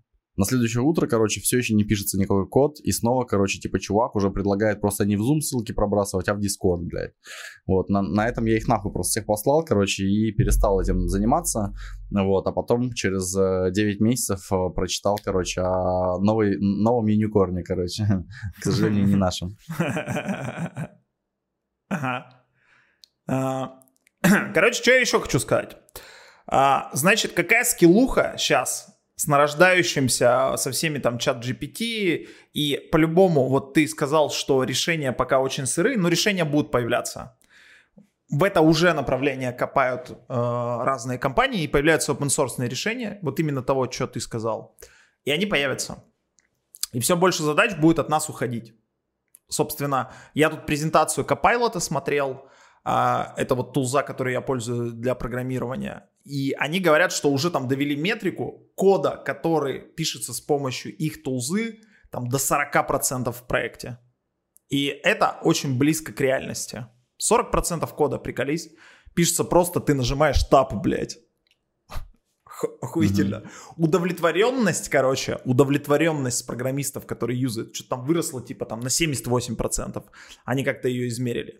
Но, короче, с, с AI тулзами... Как, они очень просто измерили. Программист зарабатывает столько же, а работает на 40% меньше, блядь. Хули тут не быть удовлетворенным. Ну, там еще, там еще есть часть работы, там написание кода это не все, а, то есть там еще есть часть работы, это только написание кода а, так уменьшилось. Okay. Вот. Но а, чем мы дальше заходим на территорию, а, когда за нас машин learning какие-то задачи решает, тем больше возрастает значение эмпатии. Просто простой эмпатии, блядь, и умение общаться. Когда ты можешь э, просто с, э, в чужую обувь залезть и подумать, что хочет человек, и как-то его потребности закрыть. Этот скилл будет пиздец как ценится на таймлайне в 10 лет. И это один из скиллов, который вот нужно в свою T-планочку добавлять. Вторая штука это этика. Вообще важная скиллуха, которую надо э, знать. Вот, например, сейчас инвестиции нельзя поднять на социальную сеть. Потому что плюс-минус все поняли, что социальные, социальные сети это тайм-вейстеры. Они а, работают в экономике внимания. Чем больше у тебя юзер находится в твоей социальной сети, тем пизже. YouTube, кстати, например, декларирует об этом прямо, что вы как авторы должны помочь нам достичь двух целей. Чтобы люди как можно больше находились в YouTube и чтобы как можно чаще открывали YouTube. Мы просим вас, как авторов, об этом позаботиться. А, и а, когда ты идешь за инвестициями на новую социальную сеть, тебе их нахуй не дают. Потому что все. Netflix об этом, кстати, прикольно говорил э, в своем выступлении. Очень красиво эта фраза была соткана и подана мысль, э, что типа наш самый главный бизнес-враг это сон. Mm-hmm. Потому что единственный момент, когда человек не может посмотреть Netflix, это когда он спит, блядь. Mm-hmm. Mm-hmm. И все yeah, компании прикольно. идут, кстати, в эту штуку. Вот э, Apple зарелизили свой э, Vision Pro. Это, блядь, носимый, носимый комп на тебе. Сука, страшная вещь. Мы все дальше уходим от каких-то реальных посиделок. Я уже вижу, как э, чуваки вместо того, чтобы тыкаться в мобилу, будут гонять в этих шлемах. И, возможно, общаясь с тобой и глядя вот через это вот, э, через это окошечко, куда проецируются якобы твои глаза следящие, внутри они там могут смотреть какой-то контент ебучий. И, и так будет. Не, ну Илон Маск, э, я думаю, всех нагнет, э, как обычно, типа, потому что... С нейролинком? Да, когда у тебя будет прямо на мозг, э, типа, проецироваться любое изображение, любой контент, который ты только хочешь, да, и без всяких девайсов, короче, на твоих глазах, я думаю, что это будет сильно пизже. Потому что, если честно, у меня очень скептическое отношение к этим Apple очкам. Я как человек, который начал пользоваться VR-очками, а, типа самый первый, самого первого релиза, самого первого Oculus еще до квеста. А потом я прошел, понятно, через все квесты. А, все эти очки вон, а, они все вон там вон лежат, блядь, и я их одеваю от одного до трех раз, короче, с момента покупки до момента, когда я их куда-нибудь выкину нахуй. И а, типа а, проблема, короче, там одна и та же. Все это очень красиво можно запаковать, а Apple это люди, у которых есть возможность за миллион тебе одноминутную рекламу сделать, и за 10 тоже есть, и за 100 есть, ну, достаточно денег просто. И все можно как бы так показать, что просто заебись. Но если, ну, как бы просто не надо даже покупать очки Apple для того, чтобы прикинуть use case, когда у тебя уже широкий опыт взаимодействия с тулзой. Ну, то есть, э, в любом случае, на компе все, что ты можешь делать на этих э, очках, будет делать значительно быстрее и проще. А, типа, качество в этих очках будет, блядь, а, типа не такое же, как на ретине. Еще следующие там итерации 10, нахуй, выхода этих очков. И, а, типа, ну и, короче говоря, я не знаю, то есть... А, а, ну, короче, я не уверен, что на самом деле кинутся туда разработчики. Вот это самое страшное. Да-да-да, это самая главная вот проблема курицы и яйца. Да. То есть, э, чтобы люди да. разрабатывали софт. И мне кажется, что сейчас презентация была вкинута, то есть очки это всего лишь концепт был показан, как и концепт айфона тогда. А, и это все сделано для того, чтобы разработчики придумали какие-то идеи. А, и... Я просто не понимаю, за что я 3,5 тысячи заплачу. То есть мне девайс, сам девайс же сам по себе нахуй не нужен. Mm-hmm. То есть тебе девайс нужен только для того, чтобы через него с чем-то взаимодействовать. У Фейсбука, короче, в этом Oculus проблема вся была только в этом. Ну да, девайс, ну да, он лучше, блядь, с каждым годом, ну да, там, типа, не 4К теперь пиксели, нахуй, они там а, 180. Но какая разница, если, короче, у меня нет, блядь, контента, типа, вообще похую, сколько там пикселей. И, и сейчас в итоге вся надежда на то, что туда придет порно. Потому что, наверное, порно в 3D с этой штукой и с каким-то девайсом на хуе можно будет весело посмотреть. А, который еще типа с Bluetooth как-то спейрен, а, и ты там что-то себе транслируешь. Но а, какие-то... Я даже не могу... Вот мы там пытались брейнштормить, что вообще можно с этим девайсом сделать. И какая-то хуйня. Вообще непонятно. И хуй знает, туда придут разработчики или нет. Ну вот знаешь, я тебе могу сказать, один use case есть, который я не понимаю, ну неужели я, блядь, какой-то особенно нахуй, что он мне нужен, как бы, но очень много на планете есть э, удаленных команд, мы одна из них. Причем я о первой удаленной команде, полностью удаленной, которой я вдохновился, из-за чего я, собственно, решил так жить сам, я прочитал в 2012 году, не так уж и рано на самом деле. А, это была команда Basecamp. а, типа, как, а, они тогда заявили, что ну, у них же тогда а, было чуть ли не самое большое на планете, короче, доход перкапита в компании. У них всего 17 человек работало, которые зарабатывали на одно рыло там какие-то миллионы долларов. То есть такого не было ни у кого на тот момент. А, и а, типа там CEO, короче, написал очень красивый пост, в котором он написал, что из 17 человек друг с другом живьем за всю историю их совместной работы виделось, блядь, человека три один раз. И в чем прикол? А, есть такой параметр, как культура. Культура, она зиждется не только на визуальных образах, она по-любому подразумевает а, общение людей, отобранных по определенному принципу. И а, вот а, мы в своей компании, короче, когда нас было там мало человек или ультра мало, ну там, допустим, 5-10, да, у нас не было такой проблемы потому что все так или иначе со всеми общались. Не было проблем, короче, там познакомиться в зуме, там э, побухать. Э, мы это чаще делали. В какой-то момент мы вообще перестали это делать. Э, почему? Потому что когда в компании стало больше там скольки-то человек, я уже не помню, какая там точка отсчета была, 30 что ли, э, э, у тебя Zoom, на нем может э, пиздеть не больше одного человека. И а, типа по факту у тебя неважно из кого ты соберешь группу людей, всегда будет кто-то, короче, кто альфанет э, на любой вечеринке. И в итоге, если кто-то альфанет на зуме, это означает, что, короче, в итоге, э, допустим, собралось, блядь, 30 человек с пивком, и они, в принципе, слушают, как два человека друг с другом о чем-то разговаривают, а остальные типа сосут хуй. А если еще альфа хуёвый будет на таком созвоне, то он нахуй убьет всю атмосферу. Да, да, да, если душнило. Да, и поэтому зум-вечеринки полная хуйня. А настоящие вечеринки, там люди сбиваются в какие-то кучки, и иногда все вместе пиздят, а иногда разъединяются. И в этом прикол реальных вечеринок. И ни одна тулза с общением не решила эту хуйню. Не, смотри, вообще как бы э, был Spatial Chat так называемый, который сделали кипрские, кстати, ребята, Фанкорп. Uh, типа, ну, кипрско-американские. И Spatial Chat, короче, там uh, идея самая главная была не в том, что какие-то ебаные, короче, там кругляшочки, да, а идея была, которая действительно был, имела право на жизнь, это что чем дальше один кружочек от другого, тем хуже он его слышит. Mm-hmm.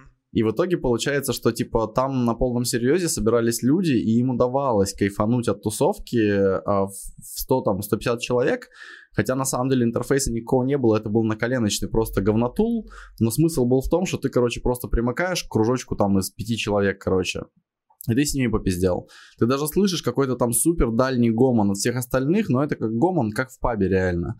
И в итоге получается, что э, на что я надеялся э, на Oculus Quest, что будет именно это, что мы сможем все оказаться в одной комнате, Uh, и я смогу вон туда подойти, вот сюда подойти. Не проблема же на кнопку нажать и передвигаться как в Думе, да, это, нет ничего плохого в этом.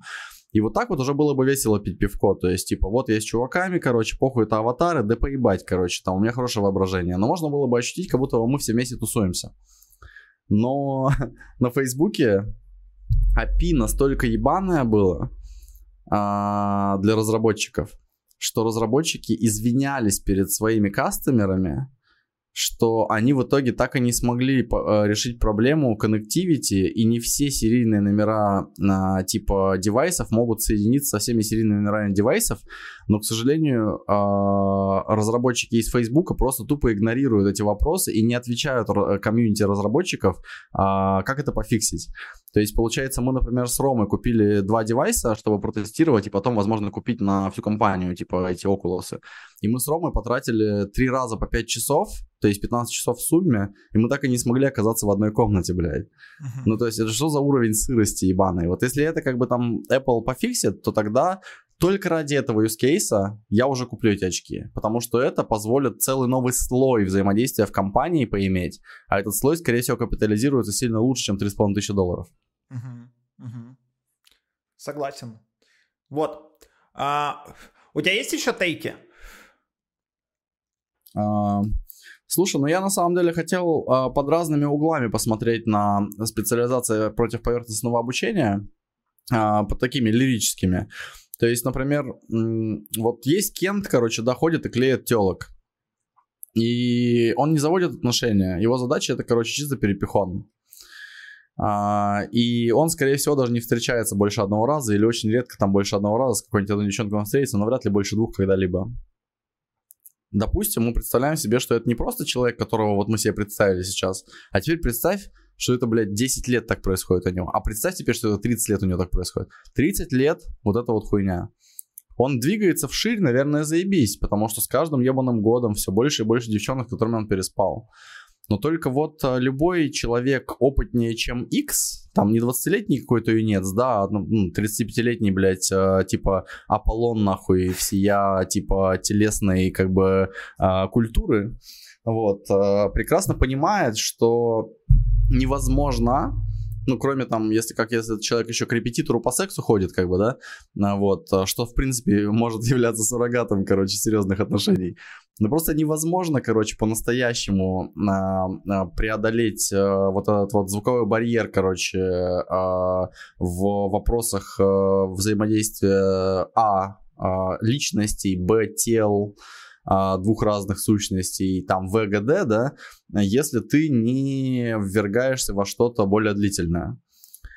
То есть в целом можно таких абстракций, блядь, нахуй вертить сколько угодно, короче. Типа, и так или иначе, короче, э, получается, э, получается, как обычно, на красота всего в жизни в балансе. Ты заортачился на чем-то одном, полностью забив хуй на все остальное, пошел нахуй. Ты бегаешь только по всему остальному и абсолютно ни, ни на чем не заортачился, пошел нахуй, короче. Ну, как-то так получается. Типа, как говорил рэпер Гнойный, короче, куда бы ни шел, все равно идешь нахуй. Да, вообще, вообще. А, плюс. А, я еще метафору Джобса помню из книжки, опять же, про Джобса, что он жил около а, перекрестка улиц технологий и искусств и всегда старался делать что-то на стыке технологий и искусств. Mm-hmm. И эта идея выгорела э, у него. Он был влюблен в эту идею, и она прекрасно получилась. Поэтому ни одна из бицух, типа искусства или технологий, сама по себе не ценна так, как скрещивание этих штук. Я уверен, что там Джобс э, э, был погружен там во что-то одно, ну, естественно, в технологии. Но в искусстве он, в искусстве он тоже сек, и, блядь, пропускать как-то искусство мимо, это тоже, блядь, ужасно. Но я могу еще от себя сказать, как, ну, моя профессия, как бы, да, коммуникация. Э, и, может быть, это может прозвучать как-то ангажированно, да, что, типа, чувак просто топит за свое болото. Но как-то так получается, что, ну, типа, короче, большинство людей, особенно из э, хороших семей, особенно а, более академического склада, да, типа не уличные собаки, типа меня, у них реально есть проблема, короче, с коммуникацией. И мне что-то подсказывает, что эта проблема, короче, она не только мешает им там продавать, не в продажах дело, она мешает им на самом деле между собой договариваться и счастливо жить, короче, инвестиции рейзить. То есть вот э, что реально, как мне кажется, людям надо точно, кроме того, на чем они специализируются, еще практиковать, это interpersonal вообще, типа любой move. Абсолютно любая как бы межличностная коммуникация, любое межличностное взаимодействие, типа а, повышать там навыки.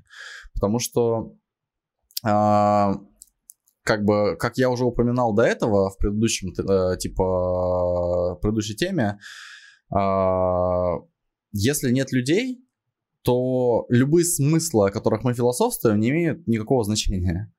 Ну, то есть, типа, все это является после... ну, э, следствием присутствия, наличия во Вселенной человека. И любая хуйня, которая, короче, делается, она делается не одним человеком для самого себя внутри своего какого-то внутреннего мира. Любая хуйня делается, короче, для других, с помощью других, на деньги других и так далее.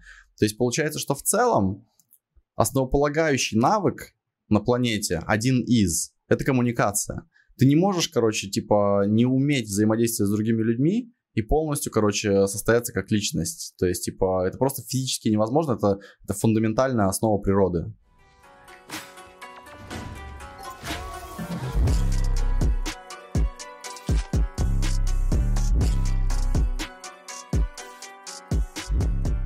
Ну чё, следующая темка. Блять, вообще горячая темка это тайм-менеджмент. Вот. Значит, а, я свои тейки перечитал перед записью, и они, блядь, все похожи на советы пятикопеечного коуча. А, вот. Mm-hmm. Хочу, короче, вот это первый дисклеймер будет. Второй дисклеймер. Приемы нихуя не универсальные, которые мы вам задвинем. Но мне кажется, если вы возьмете там пару-тройку приемов, которые мы двиганем, которые мы сами юзаем в своей жизни, это, блядь, вас забустит. Вообще совершенно точно. Вот. А, давай я начну. Значит, короче, Пожалуйста. весь тайм-менеджмент а, вообще бессмысленен а, без целеполагания. Вот если нет цели, то какой бы ты красивый ежедневник не вел, какие бы ты стикеры разных цветов на там а, какой-нибудь борде не клеил, или какими бы ты ручками цветными бы в этот ежедневник бы не писал, это все не будет иметь смысла. Ты будешь прокрастинировать задачи, если у тебя не будет цели. А цель это ебать какая абстрактная штука. То есть, с одной стороны, цель, она находится в плоскости эмоционального, то есть в плоскости твоего желания. А с другой стороны, она находится в плоскости знаний. И ты примерно представляешь путь до этой цели. И найти свою цель очень важно, потому что если цели не будет, то ты будешь заниматься каким-то говном, которое не будет тебе доставлять вообще никакого удовольствия. И ты всегда будешь, блядь, себе задавать вопрос, а как, блядь, мне там убрать, э, не знаю, там, может, у меня, блядь, СДВГ, может быть, я вот такой вот дерганый, и это болезнь, может, блядь, это не лечится. Но у тебя, скорее всего, цели нет. Я, конечно, тут не говорю, что СДВГ это не болезнь, и у некоторых людей эм, эта болезнь есть. Э, я не хочу обесценивать, но некоторые эту болезнь придумывают себе просто так, блядь. Чтобы это была такая одна красивая история, почему я нихуя не делаю. А на самом деле ты просто родился петухом в теле человека, короче. А вторая штука, если цель есть, а ты при этом к ней не идешь, то ты опять занимаешься говном каким-то. И это огромная проблема, когда там люди хотят одного, а там работают в другом. Это вообще пиздец. И когда твоя основная деятельность никак не увязана с достижением вот того, что ты хочешь, ничего не выйдет. А как поставить цели, я вообще не знаю. Потому что там вот этот аспект желания, который очень важен, и он, возможно, превалирующий над знаниями, которые у тебя есть вообще не рассказать, как возжелать что-либо. Слушай, я могу тебя здесь поддержать. Во-первых, спасибо тебе, ты очень, а, блядь, ты начал, ну, просто идеально. По, по моей шкале, короче, типа красоты а, смысла, это, блядь, 180 тысяч, нахуй, из 10, короче. Пиздец люто. То есть я супер, короче, солидарен с тем, что все идет от цели. И есть еще одно классное слово, которое я очень часто использую в этих разговорах, там, внутри команды, например, когда у меня есть потребность с кем-то об этом философствовать, с какой-то там моей целью. Это выбор. Слово выбор.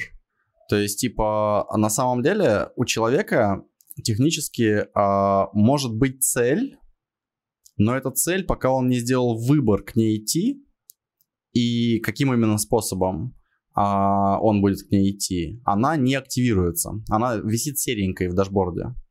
И а, вот выбор это то, чего людям не хватает. Выбор это очень сильное слово, даже просто этимологически, а, если просто даже на слух, да, как оно звучит, оно сильное. Ну, то есть это как, я не знаю, как имя, блядь, э, Глеб, нахуй, да, довольно сильное, короче, оно как каменная плита.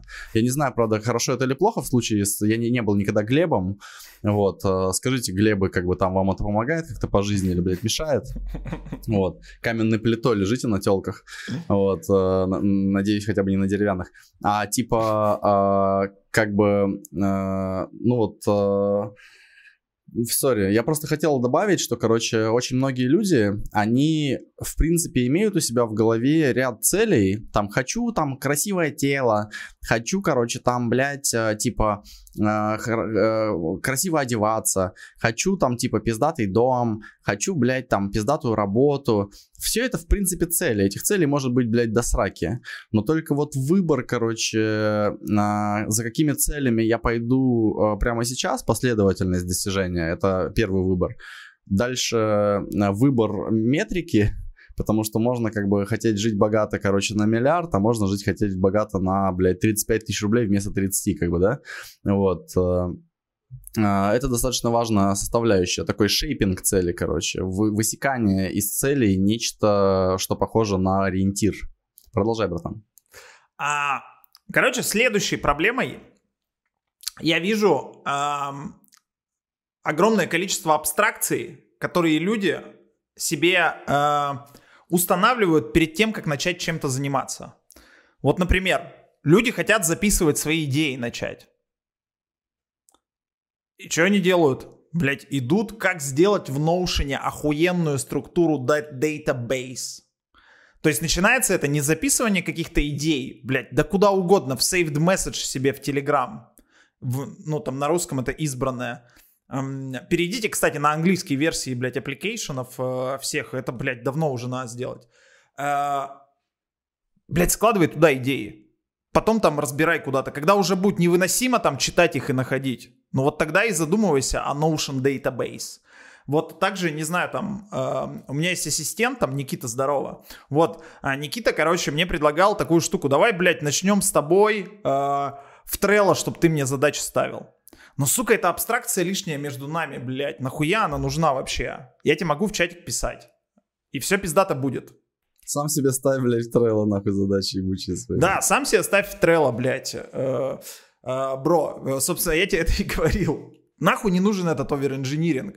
И люди вот, вот им нужна вот эта, сука, серебряная пуля, блядь. Вот, вот как мы, блядь, на 5 человек сейчас сделаем, блядь, и автоматизируем себе жиродоску, блядь. Да вам нахуй не нужна, блядь, жиродоска на 5 человек, блядь. Вы можете синкаться там каждый день, и все, блядь, и все пиздато будет у вас там в команде из пяти. Когда вас станет 100, да, уже нужна жиродоска. Ну, блядь, нахуя? Люди также уходят в некие психологические абстракции над собой. Вот, например, такая абстракция есть. Творческий беспорядок. А у меня творческий беспорядок. Ты не нахуй, у тебя просто беспорядок. Он к творчеству вообще ничего не имеет. Ты просто, блядь, э, ты просто свинья, блядь. Вот и все. Нахуй ты абстракцию эту строишь, блядь. Э, которая оправдывается. Да, которая, блядь, ты обста- а, оправдываешь.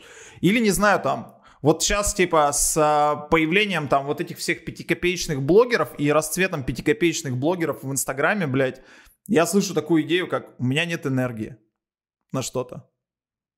Ну, блядь, может быть, будем это называть лень? Или, может быть, это отсутствие целей? Не хотите такую хуйню? Но это горько, блядь. Это горько слышать такую хуйню, что, блядь, нет, я не ленивый. У меня, у меня есть цели, блядь. У меня просто нет энергии. А я много раз уже говорил такую фразу, мне кажется, на нашем подкасте и вообще по жизни ее постоянно произношу, что типа если ты не признаешь какую-то проблему, то ты не имеешь вообще никакой возможности ее решить. Потому что решить можно только проблему, а проблема становится проблемой только тогда, когда ее признали. Да, вообще согласен. То есть чем, чем дальше ты уходишь от проблемы, сука, еще люди, блядь, объясняют эту хуйню, что типа тебе нужно, блядь, вот чтобы тебе начать зарабатывать, тебе там нужно, блядь, э, взять кредит на, на мой курс, блядь. Иди нахуй, блядь. Иди нахуй. Это вообще, блядь, это, это просто противоречащая, блядь, хуйня. Это опять ты абстракцию, блядь, придумали. И вот люди такие, ну, блядь, я не могу зарабатывать начать, потому что мне вот на курс, блядь, не дали бабок. Угу. А, вот. Ну да. А, значит, это первое. А, следующее. Я хочу сейчас к прикладным а, спуститься советом. Короче, первое. А, я всегда все кисляцкие дела, которые я не хочу делать, делаю с утра. По одному делу. Такие дела обычно занимают, если их сфокусированно взять и решить, вот прямо наскоком, блядь. Не откладывать, не смотреть сначала, блядь, а, там, рилзы в Инстаграме или Телеграм-каналы читать. А вот ты, блядь, целенаправленно пришел, вот тебе надо бюрократическое дело решить. Там, блядь, вот мне надо было, короче, сраный диван хуёвый продать. Я его бесплатно был готов отдать. Диван лендлорда. Он, блядь, стоял месяц. Не могли решить, не могли покупателя найти. Свой бы бесплатно не отдал. Лендлордовский диван. Да, лендлордовский, но мы договорились с лендлордом, что я отдам его диван. Он потому что разваленный был. А, я прочитал, пиздец, вторая ссылка в гугле. А, вынести диван к помойке, его заберут. По-любому заберут на Кипре. Всегда mm-hmm. так было. Все пиздец. Вынесли диван, его забрали через сутки. А, гуглил я 5 минут. Еще мы 10 минут выносили диван на помойку. Все, блядь, дело сделано. А, да, диван там стоял, оно как бы не закрыто еще, но я совершил как бы вот э, важное действие. Все, Дальше я начинаю свой день, я охуенно, блядь, с распрямленной спиной начинаю. Я закрыл кисляцкое дело. Все, энергия во мне бурлит. А, или там, я когда работал, и мне нужно было уволить человека, я увольнял человека в 9 утра, начиная свой день. Я назначал встречу на 9 утра, увольнял и дальше работал нормальный день. Если бы я увольнял его в 5 часов вечера, то весь день бы пошел бы по пизде. Я бы в голове прокручивал разговор с человеком. И это бы хавало мою энергию, и я бы и дела бы нормально бы не поделал, ну, потом бы вечером бы уволил бы человека. Но все время бы выпало. И это э, основное. А потом, после кисляцкого дела, вы садитесь и делаете главное дело, которое ведет вас к цели. Все, вы точно знаете, вот эта штука ведет меня к цели. Я занимаюсь только ей сейчас. Я все освободил в своей башке. Мне похуй, что творится вокруг. Я делаю главное дело. Такая вот хуйня. Красава, бро. Давай, бро. А, я теперь? А, да, да, так, да. ну, короче, э, я... Э, у меня нет советов, как обычно. Я что-то очень плохо на советы, потому что я не знаю, что советовать, когда у меня ничего не попросили. Но, э, типа, я пофилософствовать могу. Э, типа, тайм-менеджмент — это управление временем. Uh, типа, uh, как я это себе объясняю?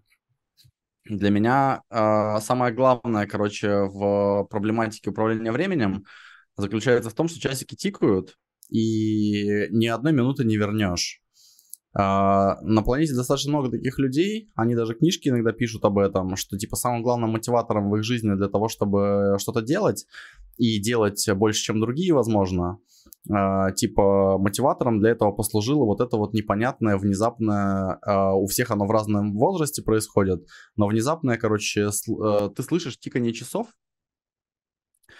кстати говоря, меня очень прикололо, я недавно трек Бабангиды слушал, где он об этом тоже, сука, упомянул. А Бабаныч, короче, он явно очень глубоко продвинулся в вопросах познания, судя по его текстам.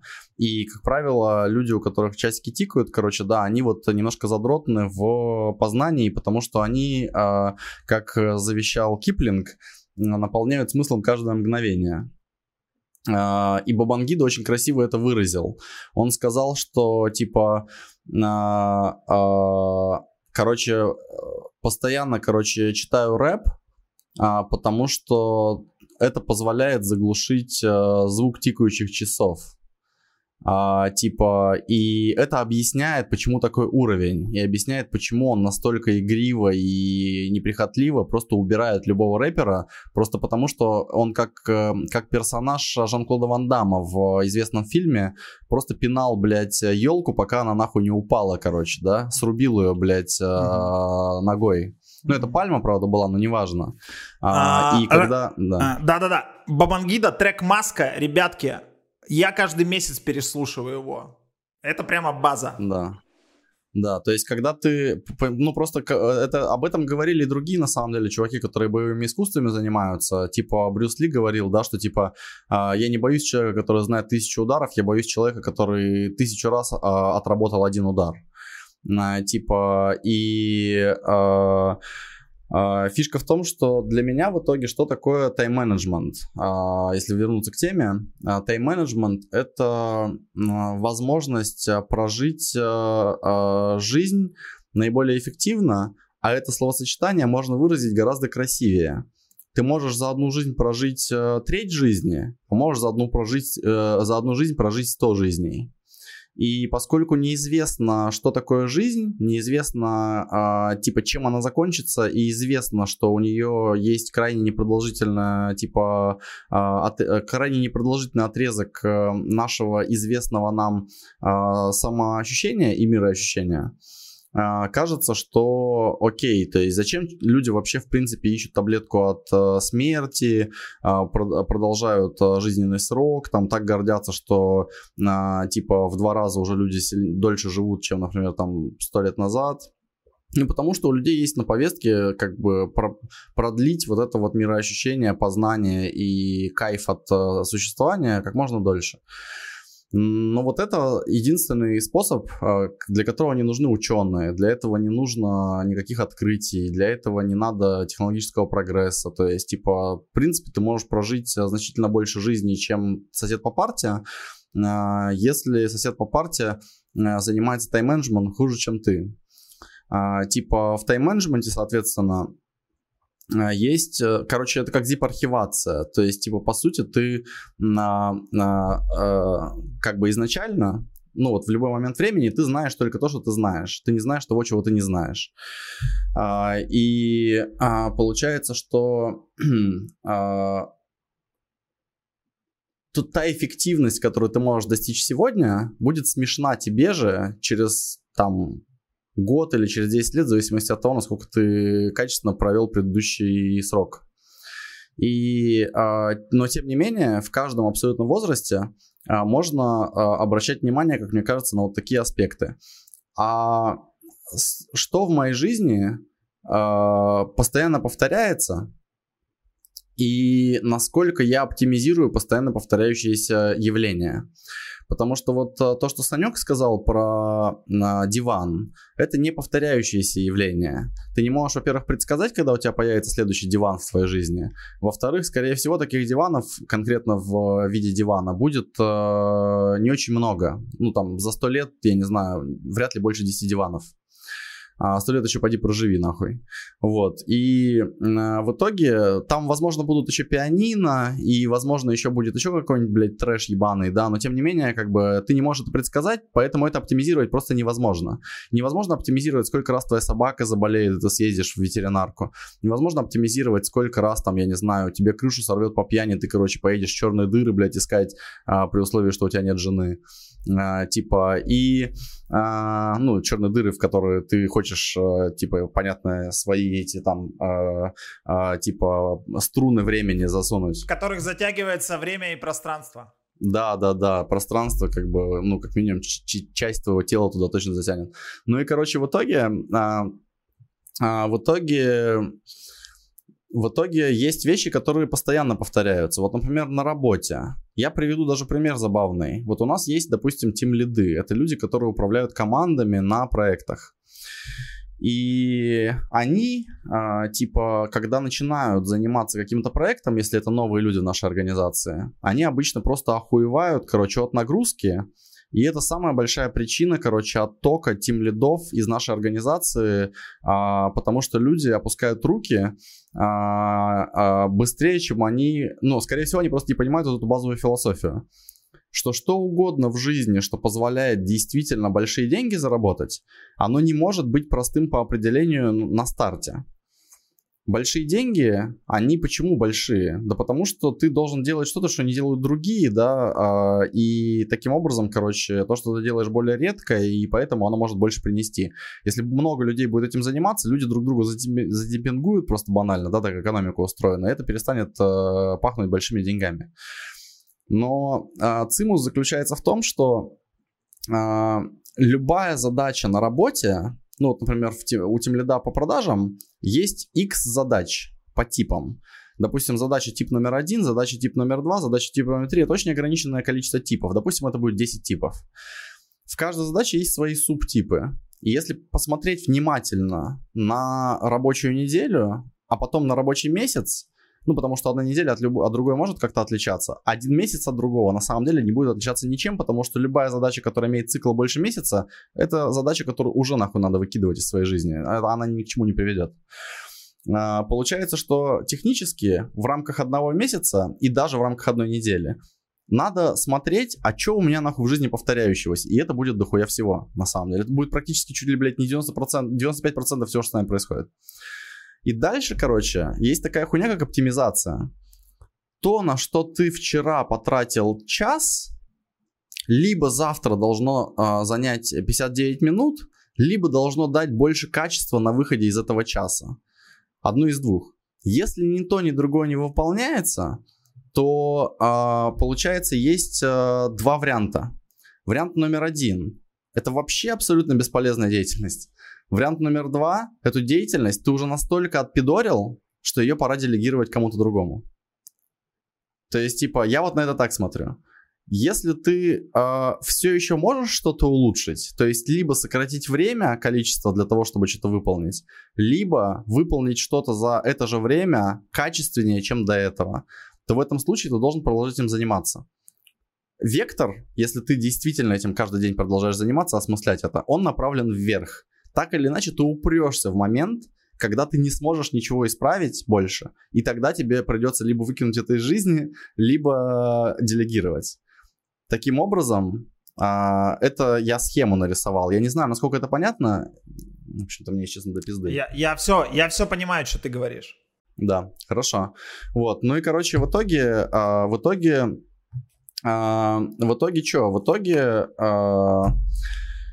ты, собственно говоря, а, должен рассуждать так, как мне кажется. Ну, ты там, любой абстрактный человек. Время — это деньги. Время должно быть либо прибыльным, либо выгодным. Прибыльность – это условно как у почасовщиков, короче. Мне завтра должны платить 101 э, доллар, если сегодня мне платили 100 долларов. Условно. А выгодным это, а, допустим, ты хочешь, ну, не хочется же жить всегда только в рамках работы, да, хочется же еще и джой какой-то от жизни получать. Но Джой, его же тоже можно измерить в деньгах. Вот, например, ты можешь купить игру, короче, которая стоит 100 баксов, а можешь игру купить, которая стоит 200 баксов. Ты на самом деле и в ту, и в другую 40 э, часов будешь играть. И в итоге дальше возникает вопрос, а что было выгоднее, короче, с точки зрения полученного Джоя? Типа, а можно, например, в стрипуху сходить? Как правило, это стоит, блядь, дороже, чем купить игру даже за 200 баксов.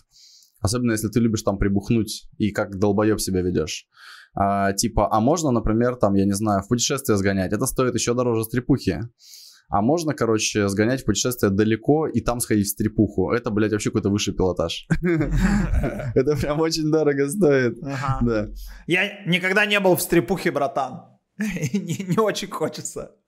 Да, у меня стрипуха хуйня полная, но я просто, на самом деле, типа, понятные, приятные для уличного брата, короче, формулировки подбираю, как ты знаешь. Ага, да-да-да-да-да.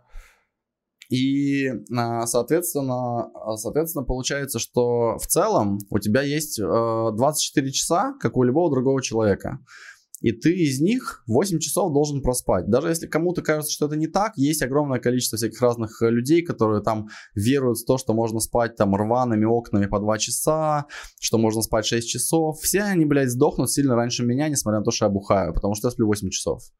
Это просто закон, блядь, природы, короче. Ты либо спишь 8 часов, либо ты идешь нахуй. Одно из двух. Получается, что остается 16 э, часов.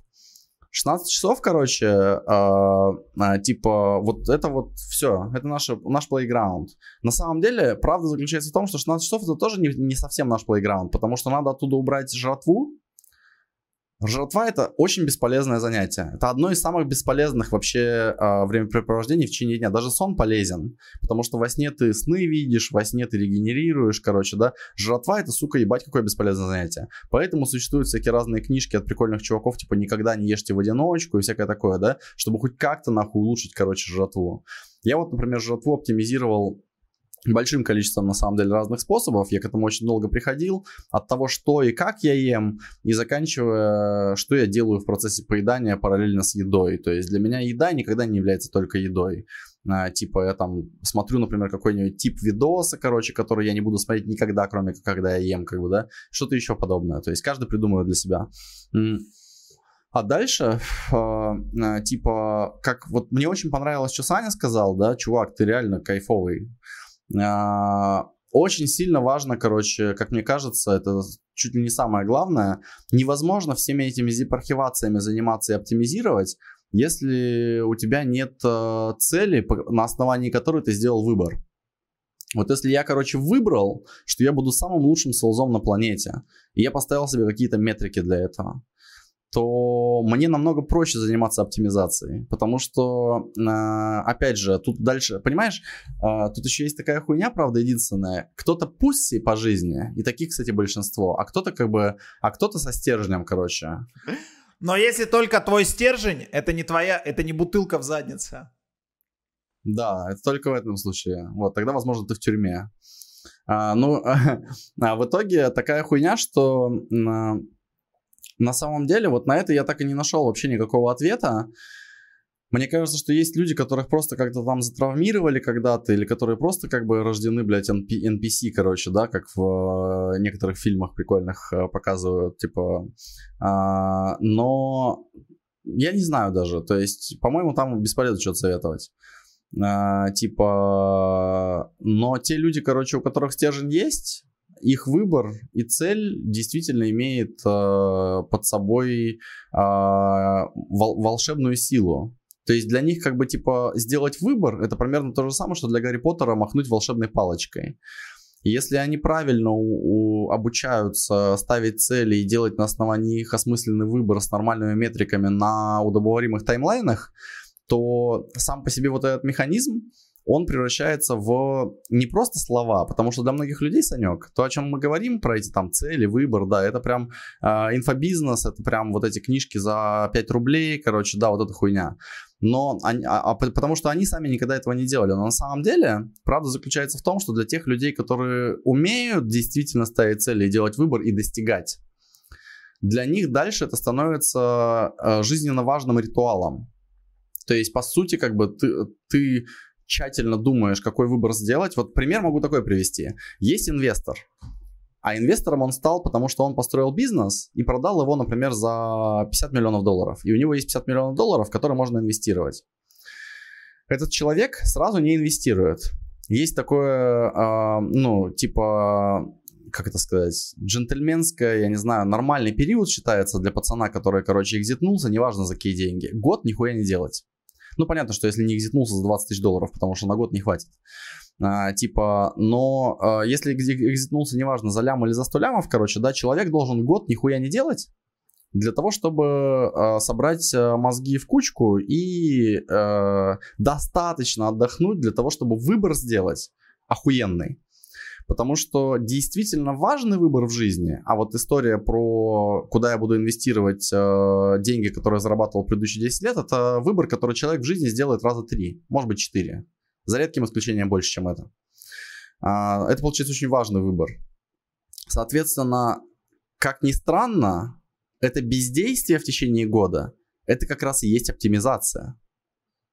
Если ты не будешь бездействовать, а сразу ринешься, короче, делать выбор – то ты, возможно, сделаешь более плохой выбор на таймлайне следующие 10 лет. Uh-huh. Умные люди, скилловые, которым по 50 лет, которые проходили через, через этот цикл пару раз, они прямо кричат. Это очень важно. Если вы хотите действительно оптимально, короче, то вы должны год нихуя не делать. Это супер важно. Это, блядь, совет прямо от всех э, очень богатых людей. То есть получается, что на самом деле эта проблема, проблематика, она еще глубже. То есть где-то, например, бездействие является частью оптимизации. Угу. А, ты сейчас рассказывал про эту штуку. Я вспомнил своего кента Макса. Максу типа 23 года. Он на хайпе NFT продал несколько коллекций на полмиллиона долларов. И он сказал, вот, все, я ничего не делаю. Я сейчас в таком блуждающем поиске, кого-то консалчу, э, что-то делаю. Чуть-чуть. Но в целом я такой в поиске mm-hmm. идеи. Блять, охуенная штука. Чувак пришел к этому в 23 года. Не знаю, что он будет в моем возрасте делать, но он там уже вообще преисполнится. Ну, сука, вот а, для меня, как, короче, а, мне типа 35, вот я вообще, блядь, разницы не чувствую между мной и Максом. Блядь, нам одинаково mm-hmm. лет э, вообще. И, кстати, вот Антоха сейчас сказал очень важную штуку про время. Э, ребята, которым сейчас 20, там, 18 лет, вы смотрите нас. У нас вот у нас, у 35-летних пацанов, также времени нет, как и у вас. У нас примерно одинаковый эм, отрезок времени остался. Прикол в том, что мы более обостренно этом чувствуем, и поэтому мы делаем действия. И э, вот в 20 лет очень важно начать делать действия, блядь, правильные, сука, возможно, накрутив себя тем, что время уже приближается и пожирает тебя. Кто это сделает в 20 лет условных, тот добьется невероятных успехов. Вот. Разреши, mm-hmm. а, ты сейчас философскую тему а, толкнул. Я давай, короче, типа, блядь, приемчики, которые я юзаю. Давай. Вот, а, давайте, короче, а, вообще сейчас спустимся на уровень перхоть. Антоха прямо на высоком уровне задвигал. Я, простите, уж на уровень перхоть спущусь. Нахуй все уведомления. На всех девайсах. Никаких, блядь, уведомлений не может быть. А, возможно, какие-то стоит врубить, но и то очень осознанно. То есть, когда вы врубаете уведомления на каком-то девайсе, вы должны понимать, почему вы врубили, и только на нем врубайте, вот на этом приложении. Но у меня по дефолту вообще все врублено. Вся коммуникация происходит асинхронно. А, это позволяет сконцентрироваться на задаче, потому что когда ты концентрируешься на задаче, ты делаешь ее намного качественнее, чем когда ты поверхностно туда-сюда скачешь э, по контекстам. И контексты переключать очень тяжело. На переключение контекста уходит там несколько десятков минут. При этом вам всегда больно, и вот во время переключения контекста возникает вот это желание невероятное заглянуть в какие-то там соцсети, что-то чекнуть, как-то поразвлекать себя, дешевого дофаминчика припустить. И чтобы этой штуки не возникало, Просто глушите все уведомления нахуй. Второе, короче. А, значит, ваш плейс рабочий, как мне кажется, должен вас манить поработать. Вот прямо ваш рабочий плейс должен быть заточен так, что вам просто нравится там находиться. Вот а, я это понял очень хорошо после того, как работал где-то, блядь, в коридорах, где ходили всякие дети. У меня сейчас впервые в жизни свой кабинет. И все, блядь, это другое, это на другое качество меня совершенно э, вывело. Я вот сейчас его там оборудовал э, себе так, как я хотел. Другое качество работы. Вложитесь, блядь, в свое место рабочее. Если вы работаете дома, и вы работаете, не дай бог, блядь, на диване там сидите, э, на какой-то, блядь, скрюченном кресле, блядь, на каком-нибудь деревянном стуле нахуй надо. Блять, вложите эти деньги, это небольшое количество денег, но они забустят вас очень сильно. Вот, как я считаю, на столе долж, должен быть абсолютный порядок. Меня, вот мое рабочее место всегда манит. Мне очень не нравится там срач. Если срач, я подсознательно как-то не хочу работать. Следующее. Нужно работать на фрешовой технике. Люди сейчас, э, кстати говоря, слушают тебя, а я первый раз включил фишай на мобиле. Так что у меня абсолютно вся комната захватывается вместе со, полностью со всем моим столом, со всей техникой. Да, я видел твой и стол. У меня вот здесь я видел У меня стол, слева, бро. короче, просто такой ебаный трэш, короче, и люди такие что думают, бля, Антоха вообще долбоеб, нахуй, по меркам Сани получается. Не-не-не-не-не. А, тут, кстати, а, я дисклеймер сказал, что не все советы всем подойдут, то есть кому-то похуй, и тогда вам просто похуй должно быть на этот совет. Короче, работать на фрешовой технике. А, блять, купите уже себе нормальный Mac, нахуй, и работайте на Маке. И купите себе, блядь, нормальный монитор. И купите себе, блядь, нормальный iPhone. Это настолько вас а, как бы забустит. А, возможно, у кого-то нет денег. Окей, отбросим это. Но если у вас деньги есть, то это, блядь, инвестиция ты просто быстро справляешься с какими-то задачами. У тебя там нет такого, что там зависнет ком, блядь, не запустится, или ты не можешь нагрузить там несколько окон. Блин, вот у меня сейчас прямо э, запущена там IDE, в докере крутятся 5 контейнеров, параллельно снимают 2 OBS, с мобилы идет стриминг на комп, комп даже не греется, блядь, холодные. Я не знаю, как бы я там запустил это там на каком-то старом девайсе. Это просто невозможно. Мне пришлось бы несколько девайсов запускать. При этом мне, чтобы там до записи добраться, блядь, пришлось бы там целое, целое блядь, приключение проходить. А, поэтому фрешовая техника очень важна. А, ну, а, Санек, предвосхищая то, что найдутся обязательно люди в комментариях, которые любят так делать, которые скажут, короче, ага, вот совет, блядь, а, типа, если хочешь а, там, типа, жить а, заебато, купи себе дом, блядь, в центре Лондона, как бы, да, там, типа, а как это сделать, не объясняют. А, я объясню, а, что, а, короче, есть такая хуйня, что если человеку пиздец как э, становится надо, короче, деньги для чего-то выкружить, почему-то у него это всегда получается. А комп у него может быть э, такой, или там наушники. Вот я в профессии продаж работаю, я довольно часто вижу очень странных ребят, которые претендуют на позиции там синьор, нахуй, мега плюс, э, типа клеймят, что они хотят 150 тысяч баксов э, зарабатывать. Но при этом, при всем, короче, они созваниваются, а у них пиксельная ебала. Я даже не представляю себе просто, что за девайс должен быть, чтобы такая хуевая камера была. Это точно даже не пятилетней давности MacBook, и уж точно не iPad, не iPhone. У них, короче, проводные наушники, блядь, э, с которых свисает прям вот это облупившееся, короче, кожзам ебаный, короче, такой. И я думаю, что эти наушники еще и воняют, скорее всего, потому что, когда кожзам слазит, вот этот материал, который под ним пропитывается под тыгой, короче, да, а чувак, скорее всего, и на шампуне тоже нахуй экономит педрила. И, но самое мое любимое, короче, это где он сидит, как правильно Саня заметил, короче, нихуя там никакого кабинета нет, естественно, а там кухня обычно, потому что где еще, блядь, сидеть? Да там же, где я и жру, там же, где я еще и поем заебываю, блядь, э, я не знаю, там, гувернантку, нахуй. Хотя откуда она там, блядь? Ну, короче, жру, блядь, и, и, и работаю э, на кухне. А, типа, и сзади обычно, как правило, ну, неряшливого человека все должно быть неряшливо, да? А, а, торчит вот такая вот гора посуды, и ты такой сидишь и пытаешься угадать, короче, что это там, блядь, макарошка болтается, или это сопля какая-то, нахуй, или что это, блядь. Вот. И он такой, типа, с тобой пытается за компьютер вижен, нахуй, разговаривать, короче, и ты такой думаешь, иди нахуй. То есть фишка в том, что... Э, прикол в том, что если ты хочешь, короче, зарабатывать, блядь, большие бабки, например, э, с использованием компьютера, все начинается с э, того, чтобы купить пиздатый компьютер. Так же, как если ты хочешь зарабатывать действительно пиздатые бабки с э, использованием, допустим, дальнобойщика, ну, то есть ты можешь, короче, ебаный купить, да, и постоянно на обочине стоять, ты там меньше грузов доставишь, меньше грузоподъемность будет, там больше бензина сожрешь. А можешь, короче, в кредит взять себе пиздатый, короче, да, какой-нибудь современный трак. То есть в целом, как бы эта абстракция, она натягивается вообще на все, что угодно, просто тупо на все. Но, братуха, про дальнобойщика все уже и так поняли, поиграв в игру дальнобойщика, потому что на хуевой машине в алмазное по пещерам не доехать. Ну да. Вот, следующая штука. Короче, на мышке должна быть выставлена максимальная сенса. Похуй, что вы там в КС играли на сенсе 1.0 или на 0.8 и устанавливали себе плагин. Установите себе максимальную сенсу. Это просто привычка, блядь. Следующее. Знание шорткатов. А нахуй максимальная сенса нужна? Максимальная сенса, ты быстрее мышь двигаешь а, по, по своему вот объемному монитору, который ты купил.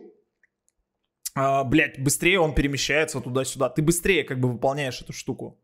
Mm-hmm. Знание шорткатов. Вот э, мне как бы по профессии... Я проверил, у меня максимальная солнца, я молодец. Давай, продолжай. Да. Мне по профессии э, выпала такая штука, как знание шорткатов. Вот я пишу текст, как бы, ну, то, что я пишу, это текст, по сути. И э, мне пришлось выучить шорткаты. Э, так я эти шорткаты юзаю при написании обычного текста. Блять, это настолько ускоряет меня, что просто пиздец. Сделайте это.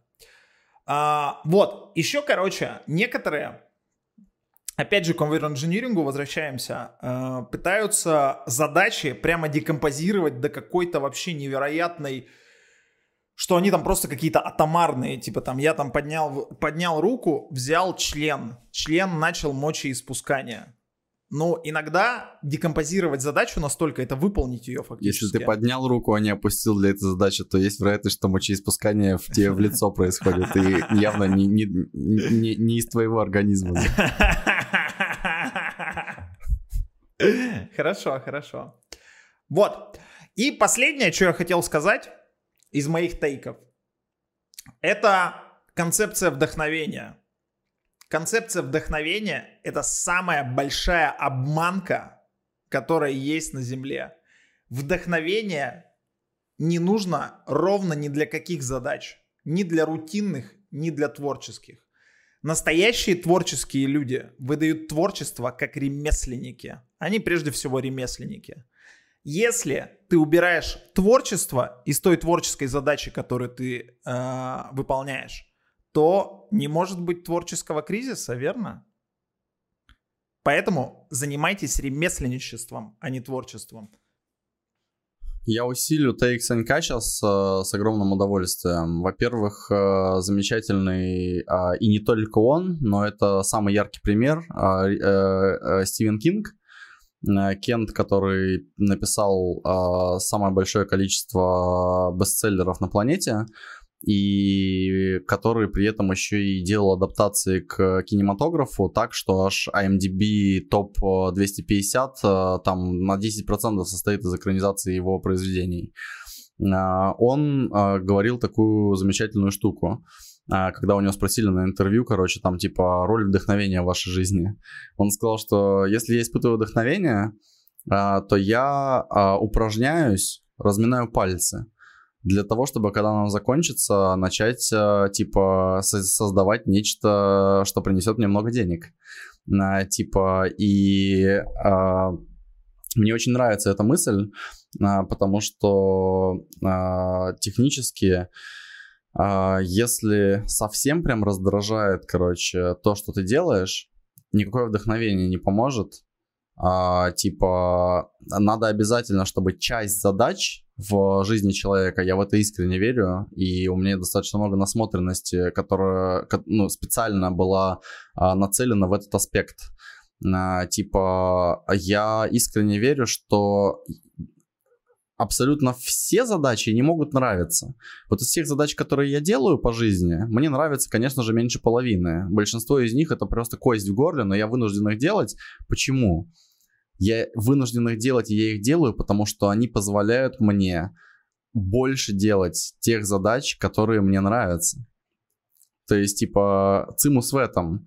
Ну, то есть, грубо говоря, если мне, например, супер сильно нравится писать действительно концептуальные продающие письма по очень объемным и сложным cases. Я получаю самое большое удовольствие в жизни от этой задачи. Это профессиональная задача, но я получаю реально удовольствие. Я могу просидеть, там, э, Рома, например, э, мой партнер, он часто видит, как я сел писать какое-то письмо чувакам в 7 вечера, а скинул ему какие-то шутки на эту тему в 5 утра.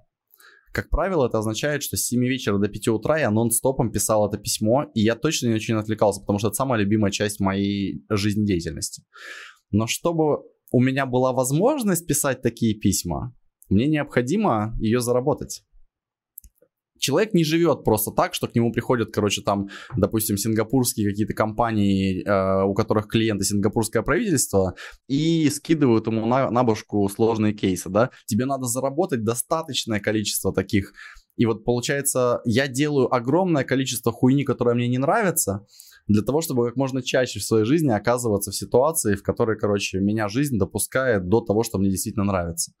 И если тебе вообще нихуя нахуй не нравится, короче, то есть ты все должен делать только через а, палку, это не получится. То есть то ремесленничество, о котором говорит Санек, его надо в этом плане, как мне кажется, немножечко направить. То есть, значит, получается, надо просто это бросать и искать себя, заниматься чем-то другим. То есть я не знаю людей, которые что-то добились, короче, которым не нравится некоторая составляющая аспектов э, деятельности. Мне кажется, это просто невозможно. Это пытка просто. Ну, то есть человеческий мозг, э, он просто правильно поступит, он защитит человека через э, э, все возможные только выставленные палки в колеса для того, чтобы человек перестал заниматься тем, чем он занимается. О, я, а, ты сейчас говорил, я подумал о том, а, короче, какую ошибку еще делают люди частенько. То есть какое-нибудь важное дело, которое надо сделать любое откладывание этого дела на потом ухудшает твое положение. Потом ты вынужден будешь, потом из этого дела загорится пожар, и ты вынужден будешь тушить пожар. То есть сделать объем работы больше, чем ты бы сделал раньше. Вот э, эта штука, например, с переездом. Вот с пере, переезд до войны из России был, блядь, на самом деле таким плевым делом. Люди как-то, блядь, готовились, знаешь, они типа так, переезд, блядь, это сложно, это какой-то вообще просто, блядь, огромный проект, а, и вот мы, блядь, как-то над ним работаем. Возможно, сейчас я не буду над ним работать, перенесу на год. Но если ты перенесешь его на год, то ты будешь делать его в худшей позиции. А если тебя вынудят переехать, то ты будешь еще в худшей позиции. Э, поэтому чем раньше ты это сделаешь, тем лучше. Любое важное дело. Да, я плюсую. Вообще, вот я на самом деле, а, ну, допустим, начал стримить. А, и начал я стримить по стечению обстоятельств. Я не могу сказать, что это было какое-то нажим на себя. Ну, то есть тогда просто очень хорошо звезды выстроились. То есть, типа, ковид, короче, никуда нельзя, стрессовое состояние, всем хотелось что-то новенького, включая меня, и для меня новеньким это были стримы. Но мне в итоге понравилось. Я ни о чем не жалею. И я на самом деле задавался вопросом, а что мне мешало это сделать раньше? Ничего. А думал я об этом, естественно, за несколько лет до того, как я попробовал. То есть я просто это откладывал. И на самом деле, скорее всего, ни, ни, ничего не выиграл от этого откладывания. Но я познакомился с большим количеством ребят, которые вдохновились э, типа стримами не в том плане, что им понравилось их смотреть, а в том плане, что им самим захотелось. И из всех этих ребят ровно ноль людей на сегодняшний день стримят. Не, и почему? ровно пара... Один. Один Ну, это делает. Окей, да. А, а, вот это ты про себя, Да, окей. да. Ну, а, окей, кроме тебя еще была пара человек, которые попробовали, но им в итоге вообще не зашло. А, и в этом, как мне кажется, очень важная составляющая сделать здесь сейчас. То есть, если, короче, ты вообще как бы, ну, типа, а, допустим, некоторые люди такие рассуждают, там, хочу делать бизнес, а, и годами рассуждают.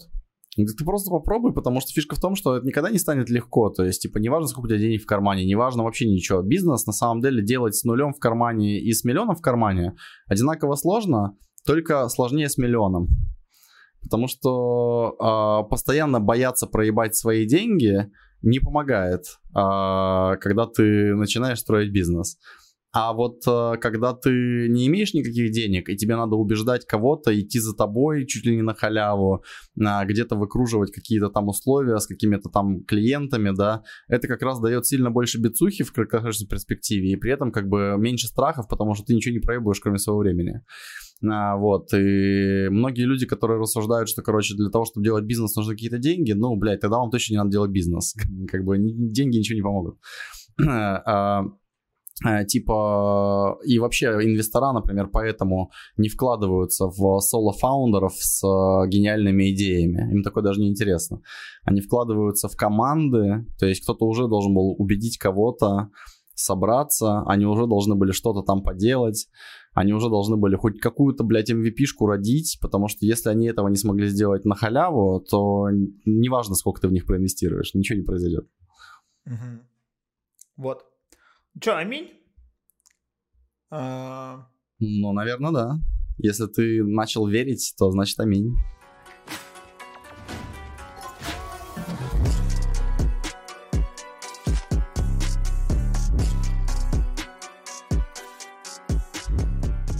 Ну что, теории заговора.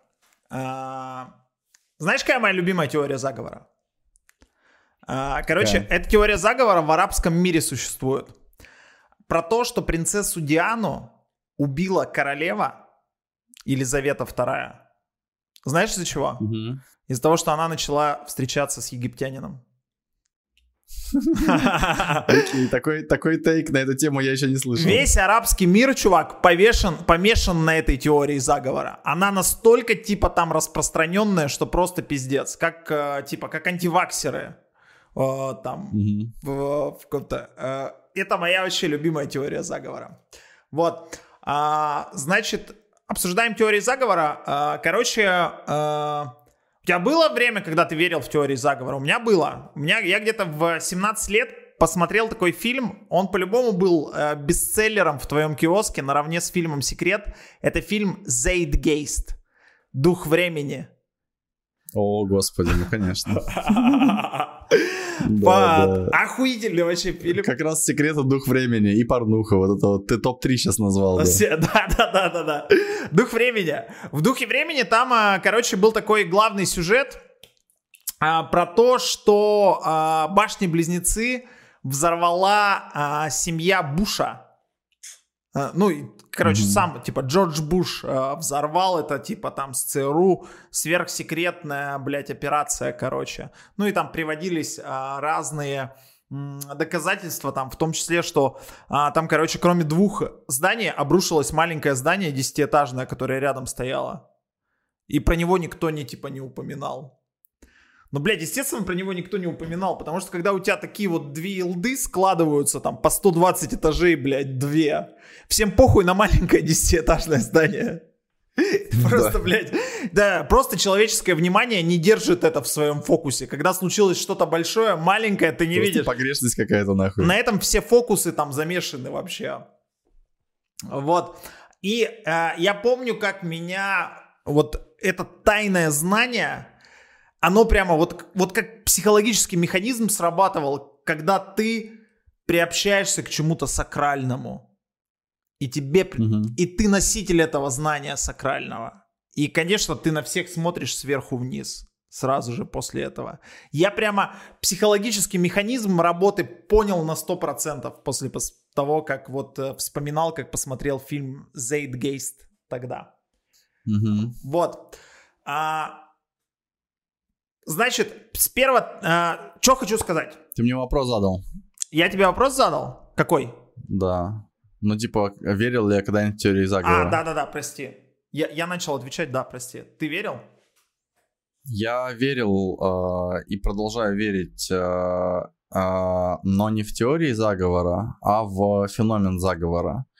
Э, и верю я э, в него просто по причине существования таких рынков, как э, военный рынок, э, алкоголь, наркотики, и потому что я видел рынок наркоторговли изнутри, а, я видел, собственно говоря, неопровержимые доказательства наличия заговора, когда мусора помогают тебе разгружать доставленные мусорами же, а, ну, типа, состав, а, типа, полный, блядь, пакетами с ганжей, ну, мешками, вернее, блядь, из-под картошки, типа, а иногда фасовали в пластике а, типа, ну, это же как бы заговор, то есть, типа, да, происходит да. нечто, что, да, что является заговором прям буквально по академической этимологии этого слова.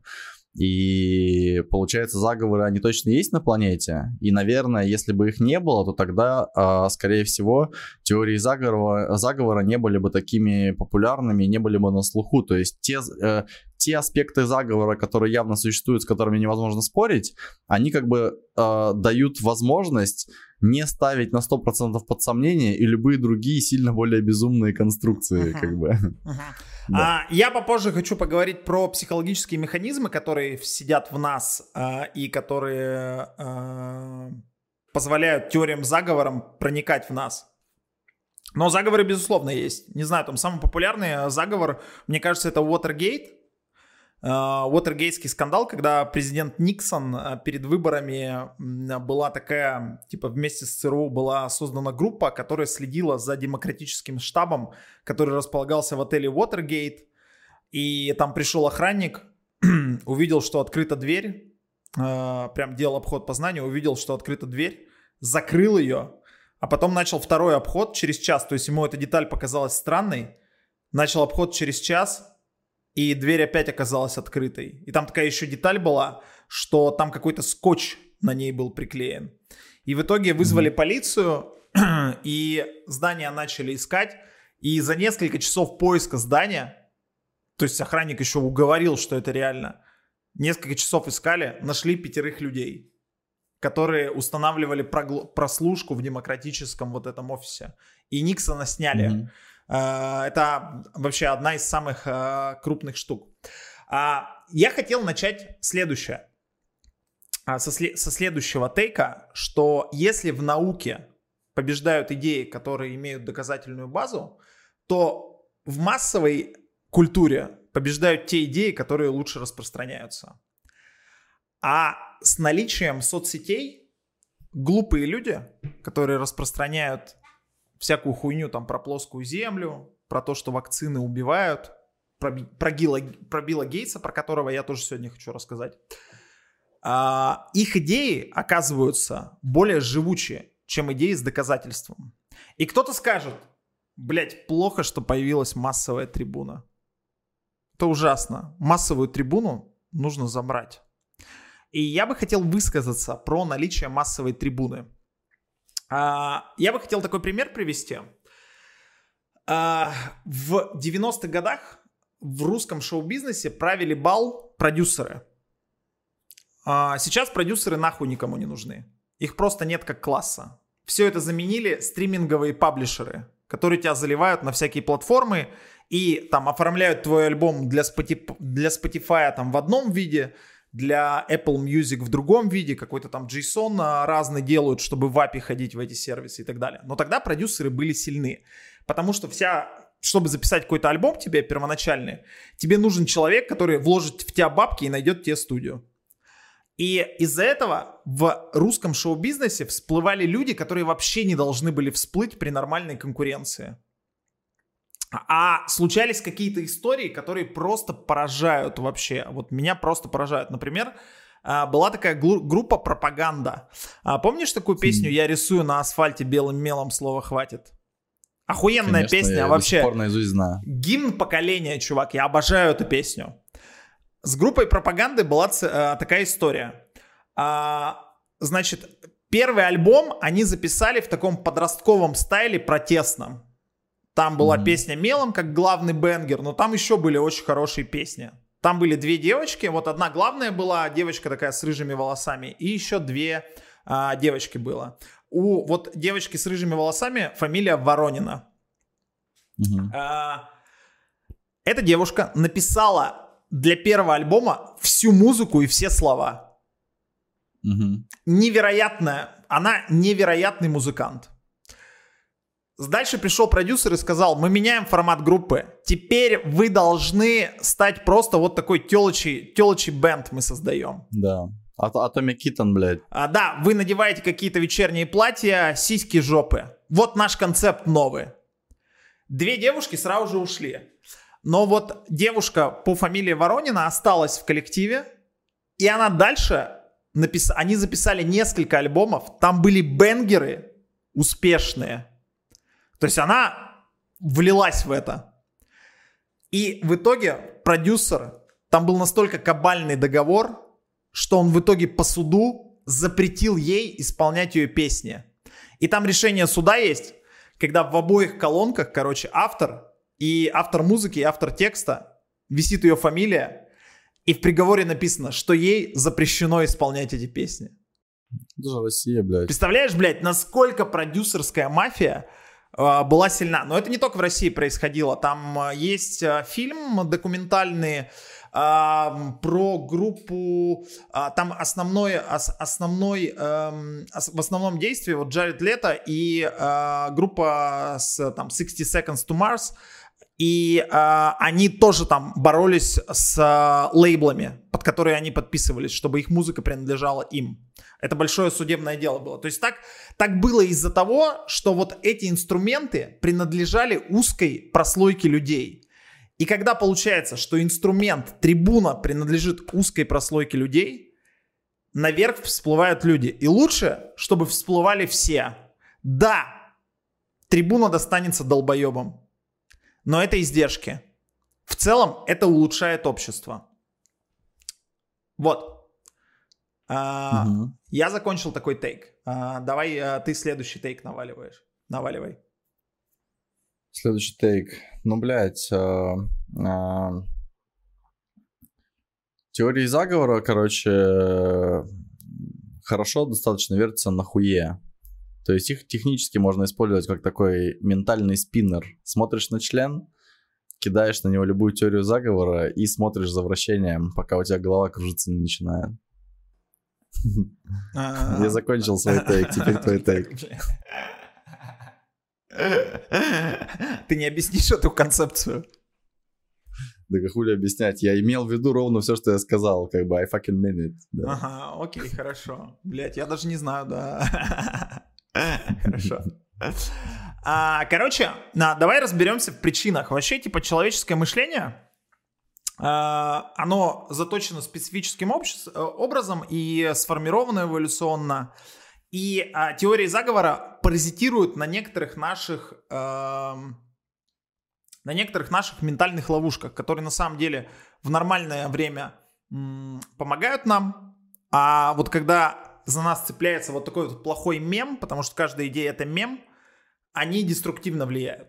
А первая причина, если происходит что-то важное и большое, то кажется, что за этим стоит какой-то какой-то замысел. А, вот, например, а, больше всего там в истории США а, теория заговора построена на убийстве Кеннеди. Мгм. А, лишь из-за того, что убийство случилось. Там был такой классный эпизод, когда а, чувак с зонтом оказалось стоял. Короче, чувак с зонтом стоял. Вот прямо Кеннеди Мгм. убивает, и стоит чувак с зонтом, хотя солнечная погода. И этот Мгм. чувак дал интервью через там несколько лет. А, то есть он нашелся и сказал, что я хотел тем самым привлечь внимание к событию, которое отец Кеннеди был участником, и там что-то было связано с зонтиком. Я, к сожалению, не помню причин, но вот такое у него, такой у него был как бы замысел изначально. Ну, акционизм, по сути.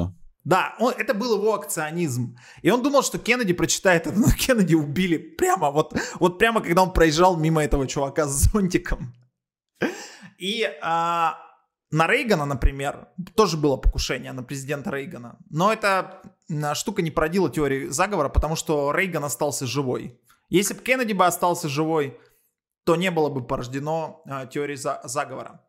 А вторая причина.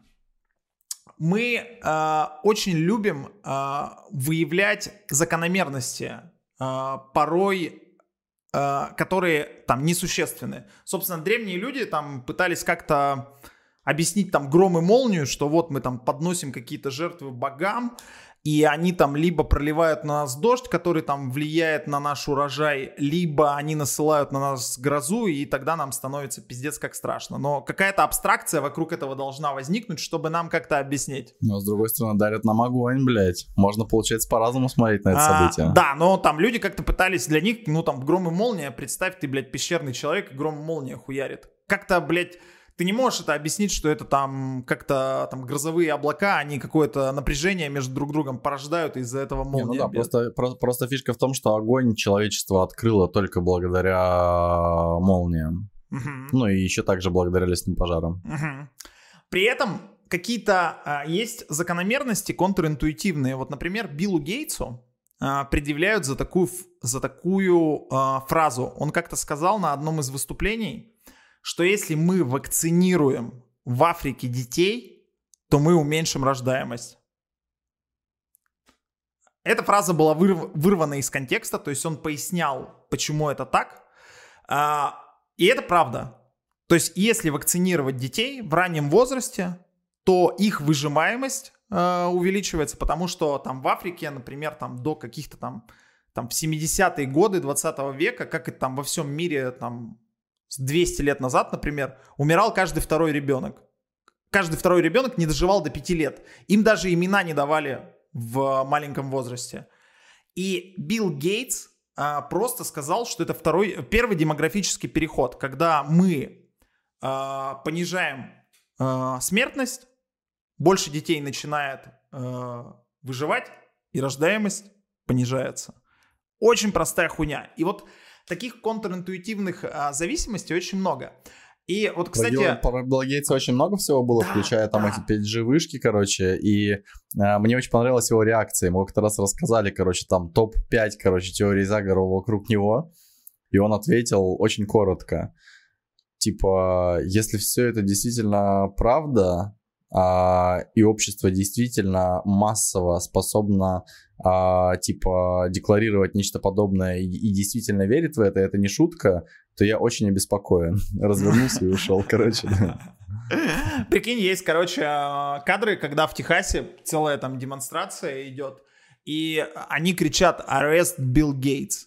Прикинь, как этому чуваку реально опасно передвигаться, даже там в США. Его реально может какой-нибудь сумасшедший убить. Хотя Билл Гейтс реально святой человек. Он вакцинирует детей а, в Африке. Ну, ты же смотрел фильм «Телохранитель». А, типа, вообще человеку, которого знает имя больше, чем X людей на планете, а больше нельзя иметь никаких открытых контактов с обществом.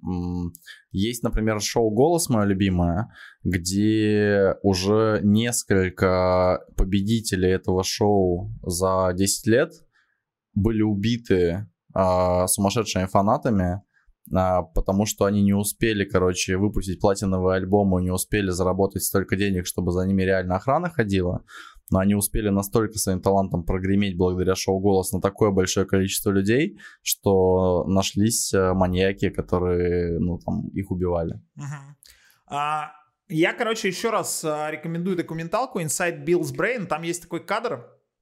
Билл Гейтс, а, он а, делал так, чтобы в Африке появились прививки от полиомиелита. Посмотрите, что такое детский полиомиелит а, просто загуглите. Реально в Африке очень много детей а, страдало. Это ужасная болезнь. А, и он помог, ну, кучу детей вытащил, можно сказать. И ему пришлось для этого делать такие вещи, например. Есть кадр, где он с каким-то местным царьком, он такой сидит, царек, короче, на таком огромном стуле в каких-то шкурах, на огромном таком золотом стуле, Рядом стул поменьше, где сидит его сын, и рядом совсем дрещевый стул, на нем Билл Гейтс сидит. А Билл Гейтс пошел туда с ним сфотографироваться, это было требование, и тогда бы он позволил прививать на своей территории детей. Билл Гейтс, Прямо. конечно, фигу в кармане держал при этой фотографии. И как бы чуть-чуть такое лицо искаженное сделал. Очень забавная фотография. Но Билл Гейтс на это пошел. Его цель э, была выше, чем вот это унижение, сфоткаться вот этим человеком, с этим человеком, который и ногтя Билла Гейтса не стоил. И а, то, что а, вокруг Билла Гейтса происходит вот этот пиздец, это просто невероятно. Да, братан, да. вокруг кого угодно происходит пиздец. То есть реально, вот я обожаю Доджа Кэт. Она охуенно талантливая, очень клевая музыка, типа замечательные образы, короче. То есть просто для меня это там, ну, типа некий идеал, короче, настоящего андеграундного человека, который умудрился в итоге пробиться совсем прям в Tier 1+, и при этом сохранить кусок андеграунда. Это очень мало у кого получалось. И типа, но ее хуесосят, раз, блядь, в 15 минут, короче, и последний раз ее там канцелить пытались прям максимально, из-за нее впрягались, на самом деле, даже самые там главные ее враги, блядь, со сцены, а, типа, почему? Потому что кто-то умудрился вырвать из контекста какую-то фразу из ее песни, которую они умудрились каким-то очень странным образом перевести на какой-то другой язык, что в какой-то философской книжке имеет отсылку к потенциально там чему-то связанному там с насилием над детьми. То есть это, понимаешь, это настолько непрямая связь, и она настолько притянута за уши, причем не просто притянута за уши, а притянутая за уши, притянута за уши, притянута за уши, притянута за уши. Вот такая хуйня. И даже эту хуйню умудрились, короче, пустить волной, и волна достигла апогея, когда набралось достаточное количество людей, чтобы это стало виральным, и ее зачмырили за это, и реально как бы там артисты прям выступали, короче, и говорили там, типа, ребята, вы нахуй очнитесь просто, вы что делаете, блядь? Ну, то есть, типа, да, вот это уж совсем, блядь, ну, то есть, мы не любим эту телку, но то, что вы с ней делаете, короче, это просто перебор, как бы, да, перестаньте нахуй. Говорили прям звезды для того, чтобы ее не заканцелили, потому что если бы за нее не впряглись, то технически э, телеканалам пришлось бы, возможно, и лейблом расторгнуть с ней отношения, потому что так работает просто машина маркетинга, как бы, если тебя хейтит больше, чем X, даже если это неправомерно, какая разница, ну, то есть, типа, бренд не может терять деньги, типа. Вот. А, следующая причина. А, проекция.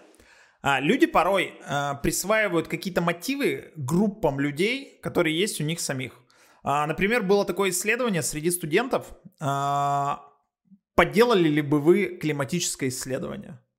Прямо так и ставился вопрос. И среди тех, кто отвечал «да, я бы подделал климатическое исследование», там за бабки, например, отвечали люди, а, которые больше склонны к теориям заговора. А, э, это же вы можете увидеть, когда, например, а, вы спорите про коррупцию с каким-то своим корешем недалеким, и он всегда говорит вот так. Ну а что ты, блядь, если бы ты там оказался, что ты, блядь, не воровал бы?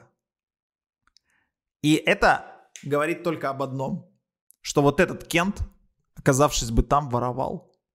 Он о себе на самом деле говорит, а не об устройстве общества. Мне было бы интересно больше э, сравнения с IQ. То есть, типа, то, что эти люди готовы читерить, это одна, одна сторона медали. Мне было бы интересно понять, э, типа, сравнение, короче, склонности к заговорам, ну, к теориям заговора, да, а, и к способности их дистрибутировать, и тупо уровень интеллекта, такая банальная вещь, как это. Потому что я вижу корреляцию. У меня, ну, поскольку, блядь, моя профессия это люди, я клянусь, я эту корреляцию вижу. Люди умнее, чем X, просто физически не способны, короче, на теории заговора, которые совсем не имеют никаких э, хотя бы фундаментальных доказательств, с которыми сложно спорить. То есть, типа, ну, как бы они, они просто не способны, то есть просто, ну, выключается эта возможность. А, соответственно, люди тупее, чем X, короче, да, они а, могут всякую хуйню рассказывать. То есть там последняя теория заговора, которую я слышал, это блядь, что... Это недавно, кстати, было, там буквально пару дней назад от кого-то, что типа, блядь, ты представляешь, оказывается, в Америке подмешивают в, типа, в популярные треки, а, типа, какие-то специальные волны, которые заставляют тебя полюбить трек, даже если на самом деле он посредственный, короче. Вот такая хуйня.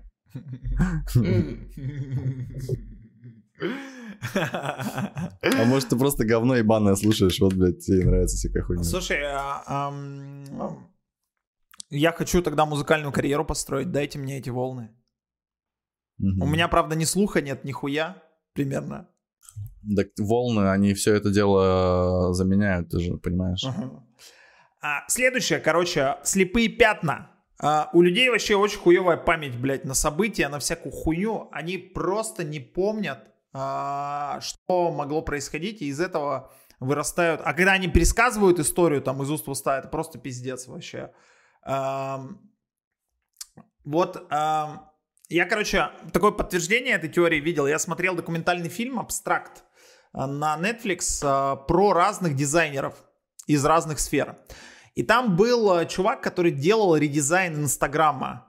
Когда iOS переезжал э, с вот такого объемного дизайна, с, с кевоморфизм он называется, на плоские иконки, у Инстаграма был ребрендинг. Помните, раньше Инстаграм была такая иконка, фотоаппарат такой, с такой с радужкой, э, он такой объемный, очень прикольно выглядит. А потом иконка стала такой плоской и фиолетовой. И дизайнеры, команда дизайнеров э, я до сих пор поэтому Инстаграм не могу глазами найти. Я всегда ищу старый. Я не, до сих пор не привык. Это был один из самых спорных ребрендингов вообще, э, ну там, возможно, за всю историю ребрендингов. Про, Посмотрите эту документалку, невероятно интересная, как он это делал, как он хейт переживал огромный э, от аудитории. Вообще потрясающе. И они там сделали такой эксперимент. Вот нужно было уплощать эту иконку, и нужно было оставить главные элементы. А какие элементы являются главными? И он сделал такой эксперимент. А давайте мы сейчас не будем смотреть, как выглядит иконка, и просто нарисуем ее. И люди mm-hmm. начали рисовать разные варианты иконок, и они были совершенно разные, чуть-чуть похожие на иконку главную, но точь-в-точь никто не передал. Хотя это дизайнеры из Инстаграма, mm-hmm. которые, собственно, скорее всего, эту иконку кликают чаще всех других приложений. И даже они не знали, как она выглядит. И в итоге а, они нашли с помощью вот этих рисунков главные паттерны, и просто главные паттерны изобразили в иконке в финальной, которая получилась.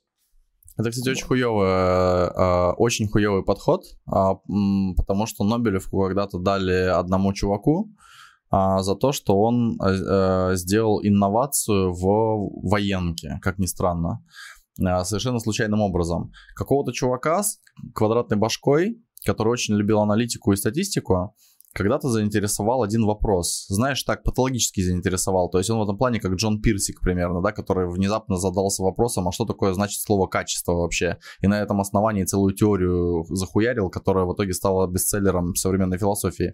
Ну и, короче, в итоге тот чувак также заортачился одним простым вопросом. Как так получается, что типа э, за истребители военные, дорогущие, пускают только людей, которые обладают таким резюме, что с ним просто не мо- невозможно себе представить, как это, блядь, он мог не ту кнопку нажать. Ну, то есть это просто странно. Этот человек способен выполнять такие фигуры пилотажа и так летать, что вероятность, что он, умея вот это, не может просто нажать на кнопку, она как бы, ну, в это сложно поверить. И он был прав.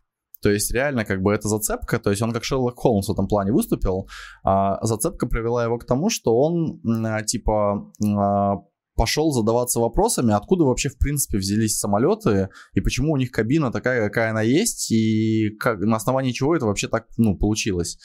И оказалось, что э, был какой-то заказ от э, Америки, когда э, появились новые типы самолетов и, соответственно, новые типы кабин, которые, в общем-то, и были современными на тот момент. Uh, и uh, как бы все кабины так или иначе уходят, короче, в одно и то же дизайнерское uh, бюро корнями. Он в итоге поехал туда к уже престарелым чувакам и спросил, как конкретно вы, блядь, методологию использовали, чтобы выбрать месторасположение кнопок. И они сказали, что мы, короче, сделали все заебись, к нам вообще нельзя придраться, у нас было супер исследование, он спросил методологии исследования. Мы взяли типа 10 тысяч, короче, пилотов, э, самых лучших американских, и замерили средние значения, короче, по 10 тысячам пилотов. И 10 тысяч пилотов это чуть ли не, блядь, э, в два раза больше, короче, чем есть пилотов, блядь. То есть они даже не только взяли самых лучших пилотов, но еще и самых э, перспективных, э, ну, скажем так, стажеров, которые завтра будут пилотами пилотами. И все говорят, типа, поскольку исследование настолько всеобъемлющее, короче, то есть, типа, наша кабина идеальна. Он в итоге решил просто попробовать воспроизвести эксперимент. Он взял такое же количество пилотов и стажеров, сделал, короче, замеры, а, сделал а, сам, спроектировал, короче, из дерева, да, там типа кабину, а, и начал, короче, просить всех людей по очереди выполнять какие-то базовые, короче, задачи и смотреть, с какой скоростью они это делают, какие ошибки они допускают. И они реально допускали какой-то процент ошибок. Дальше он опросил тех чуваков, которые попали в аварию в прошлом, но выжили. Таких было довольно много.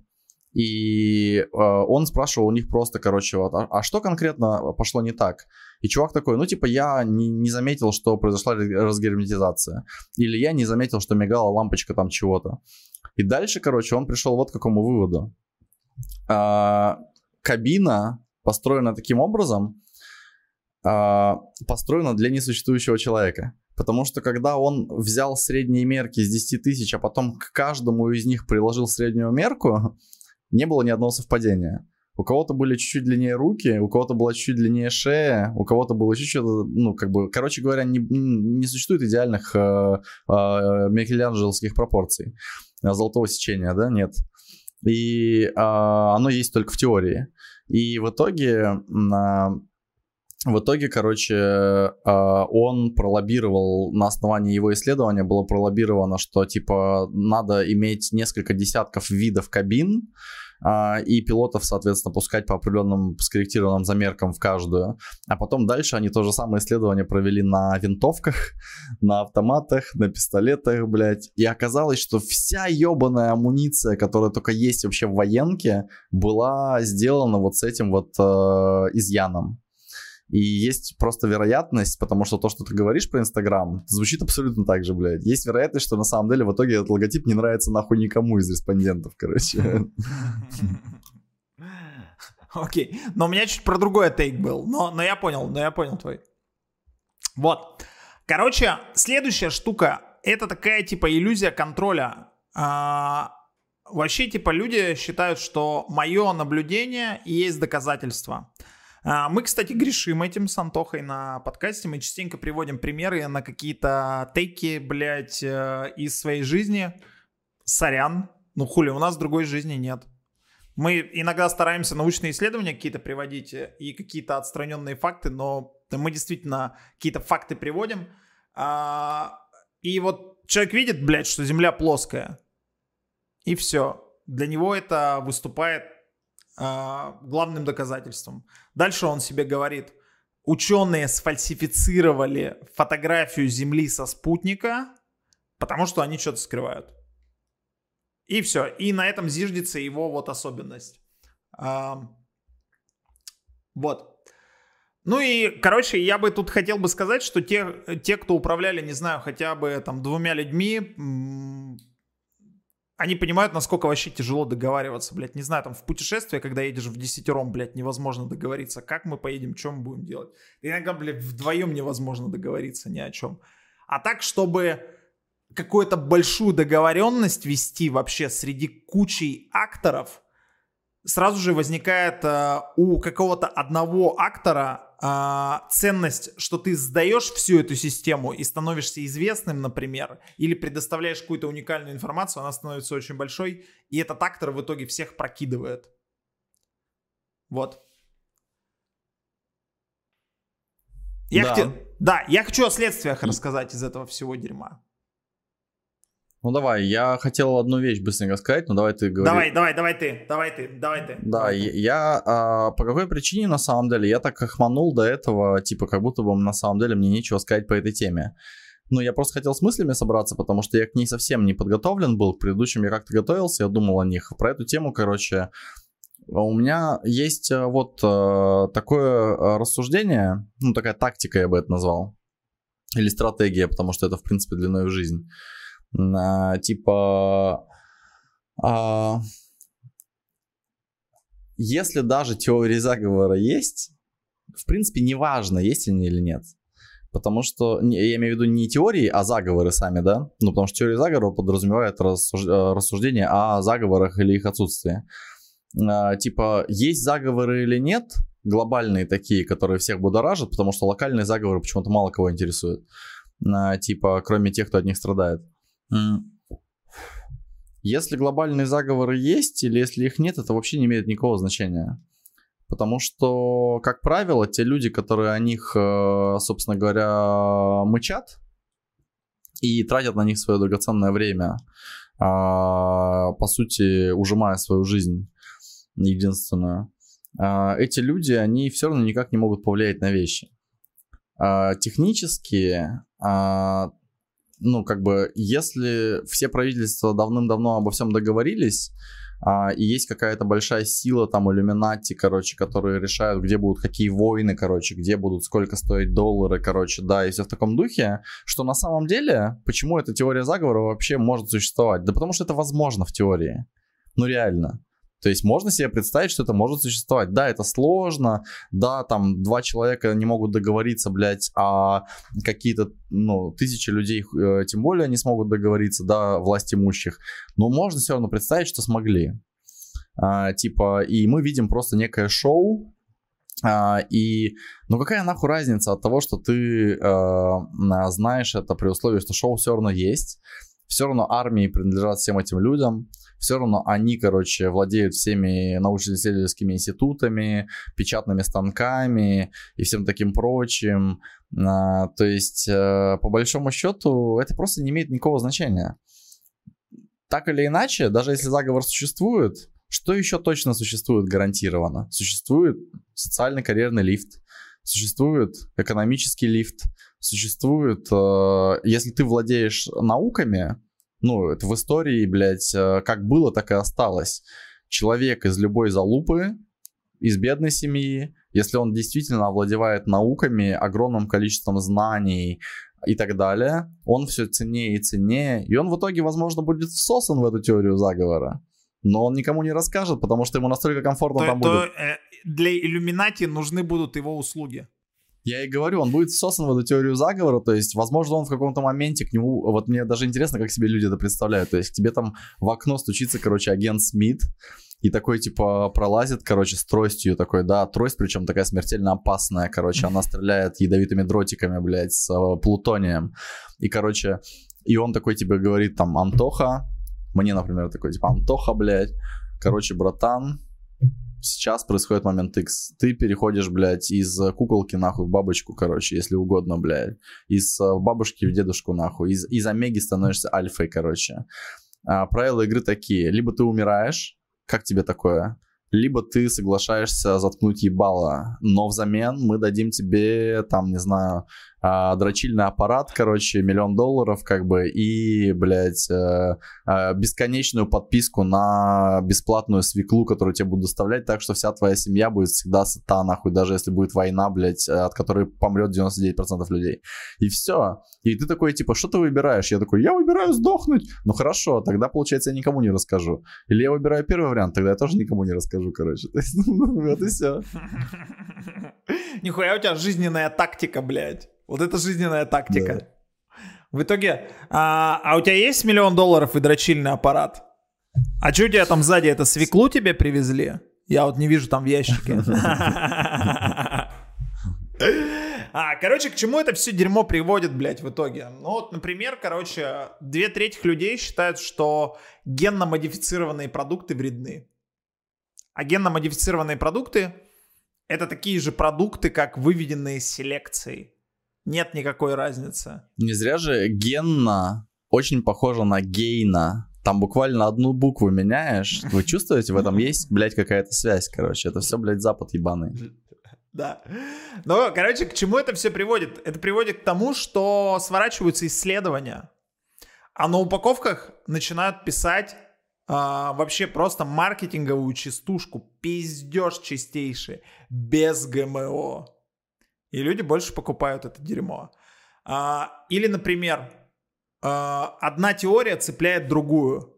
Если человек верит, что Земля плоская, это значит, что ученые нам врут, а если ученые нам врут, то ГМО убивает, то вакцины убивают, это приводит к разрушениям иммунитета, и приводит к каким-то последствиям. Например, вакцины нам продлили жизнь в среднем на 20 лет. 20 годам мы обязаны тем, что колем в себя шприцом э, всякие штуки. И, собственно, теория заговора приводит к войне, блядь, в итоге. И э, вот мы чувствуем их дэмэдж на себя. Вот. Поэтому не верьте в теории заговора, но, но, нужно не забывать, что 14 февраля по-любому пролоббировали производители открыток. Это нужно помнить. Это первое. А, второе. А, индекс а, ультрафиолетовый придумали производители солнечных кремов. Это все полная хуйня. Можно под солнцем гулять с чистой кожей. Вот. Я закончил. Ну, я бы не стал так э, однозначно. Это, это там... шутки, если что, были, бро. это, это, блядь, это шутки. Да, не стал бы так однозначно насаждать, что, короче, типа, не верьте теориям заговора. Не, вы верьте, если хотите, только детей нахуй не рожайте тогда, блядь. Уёбки. Вот теперь я закончил, да.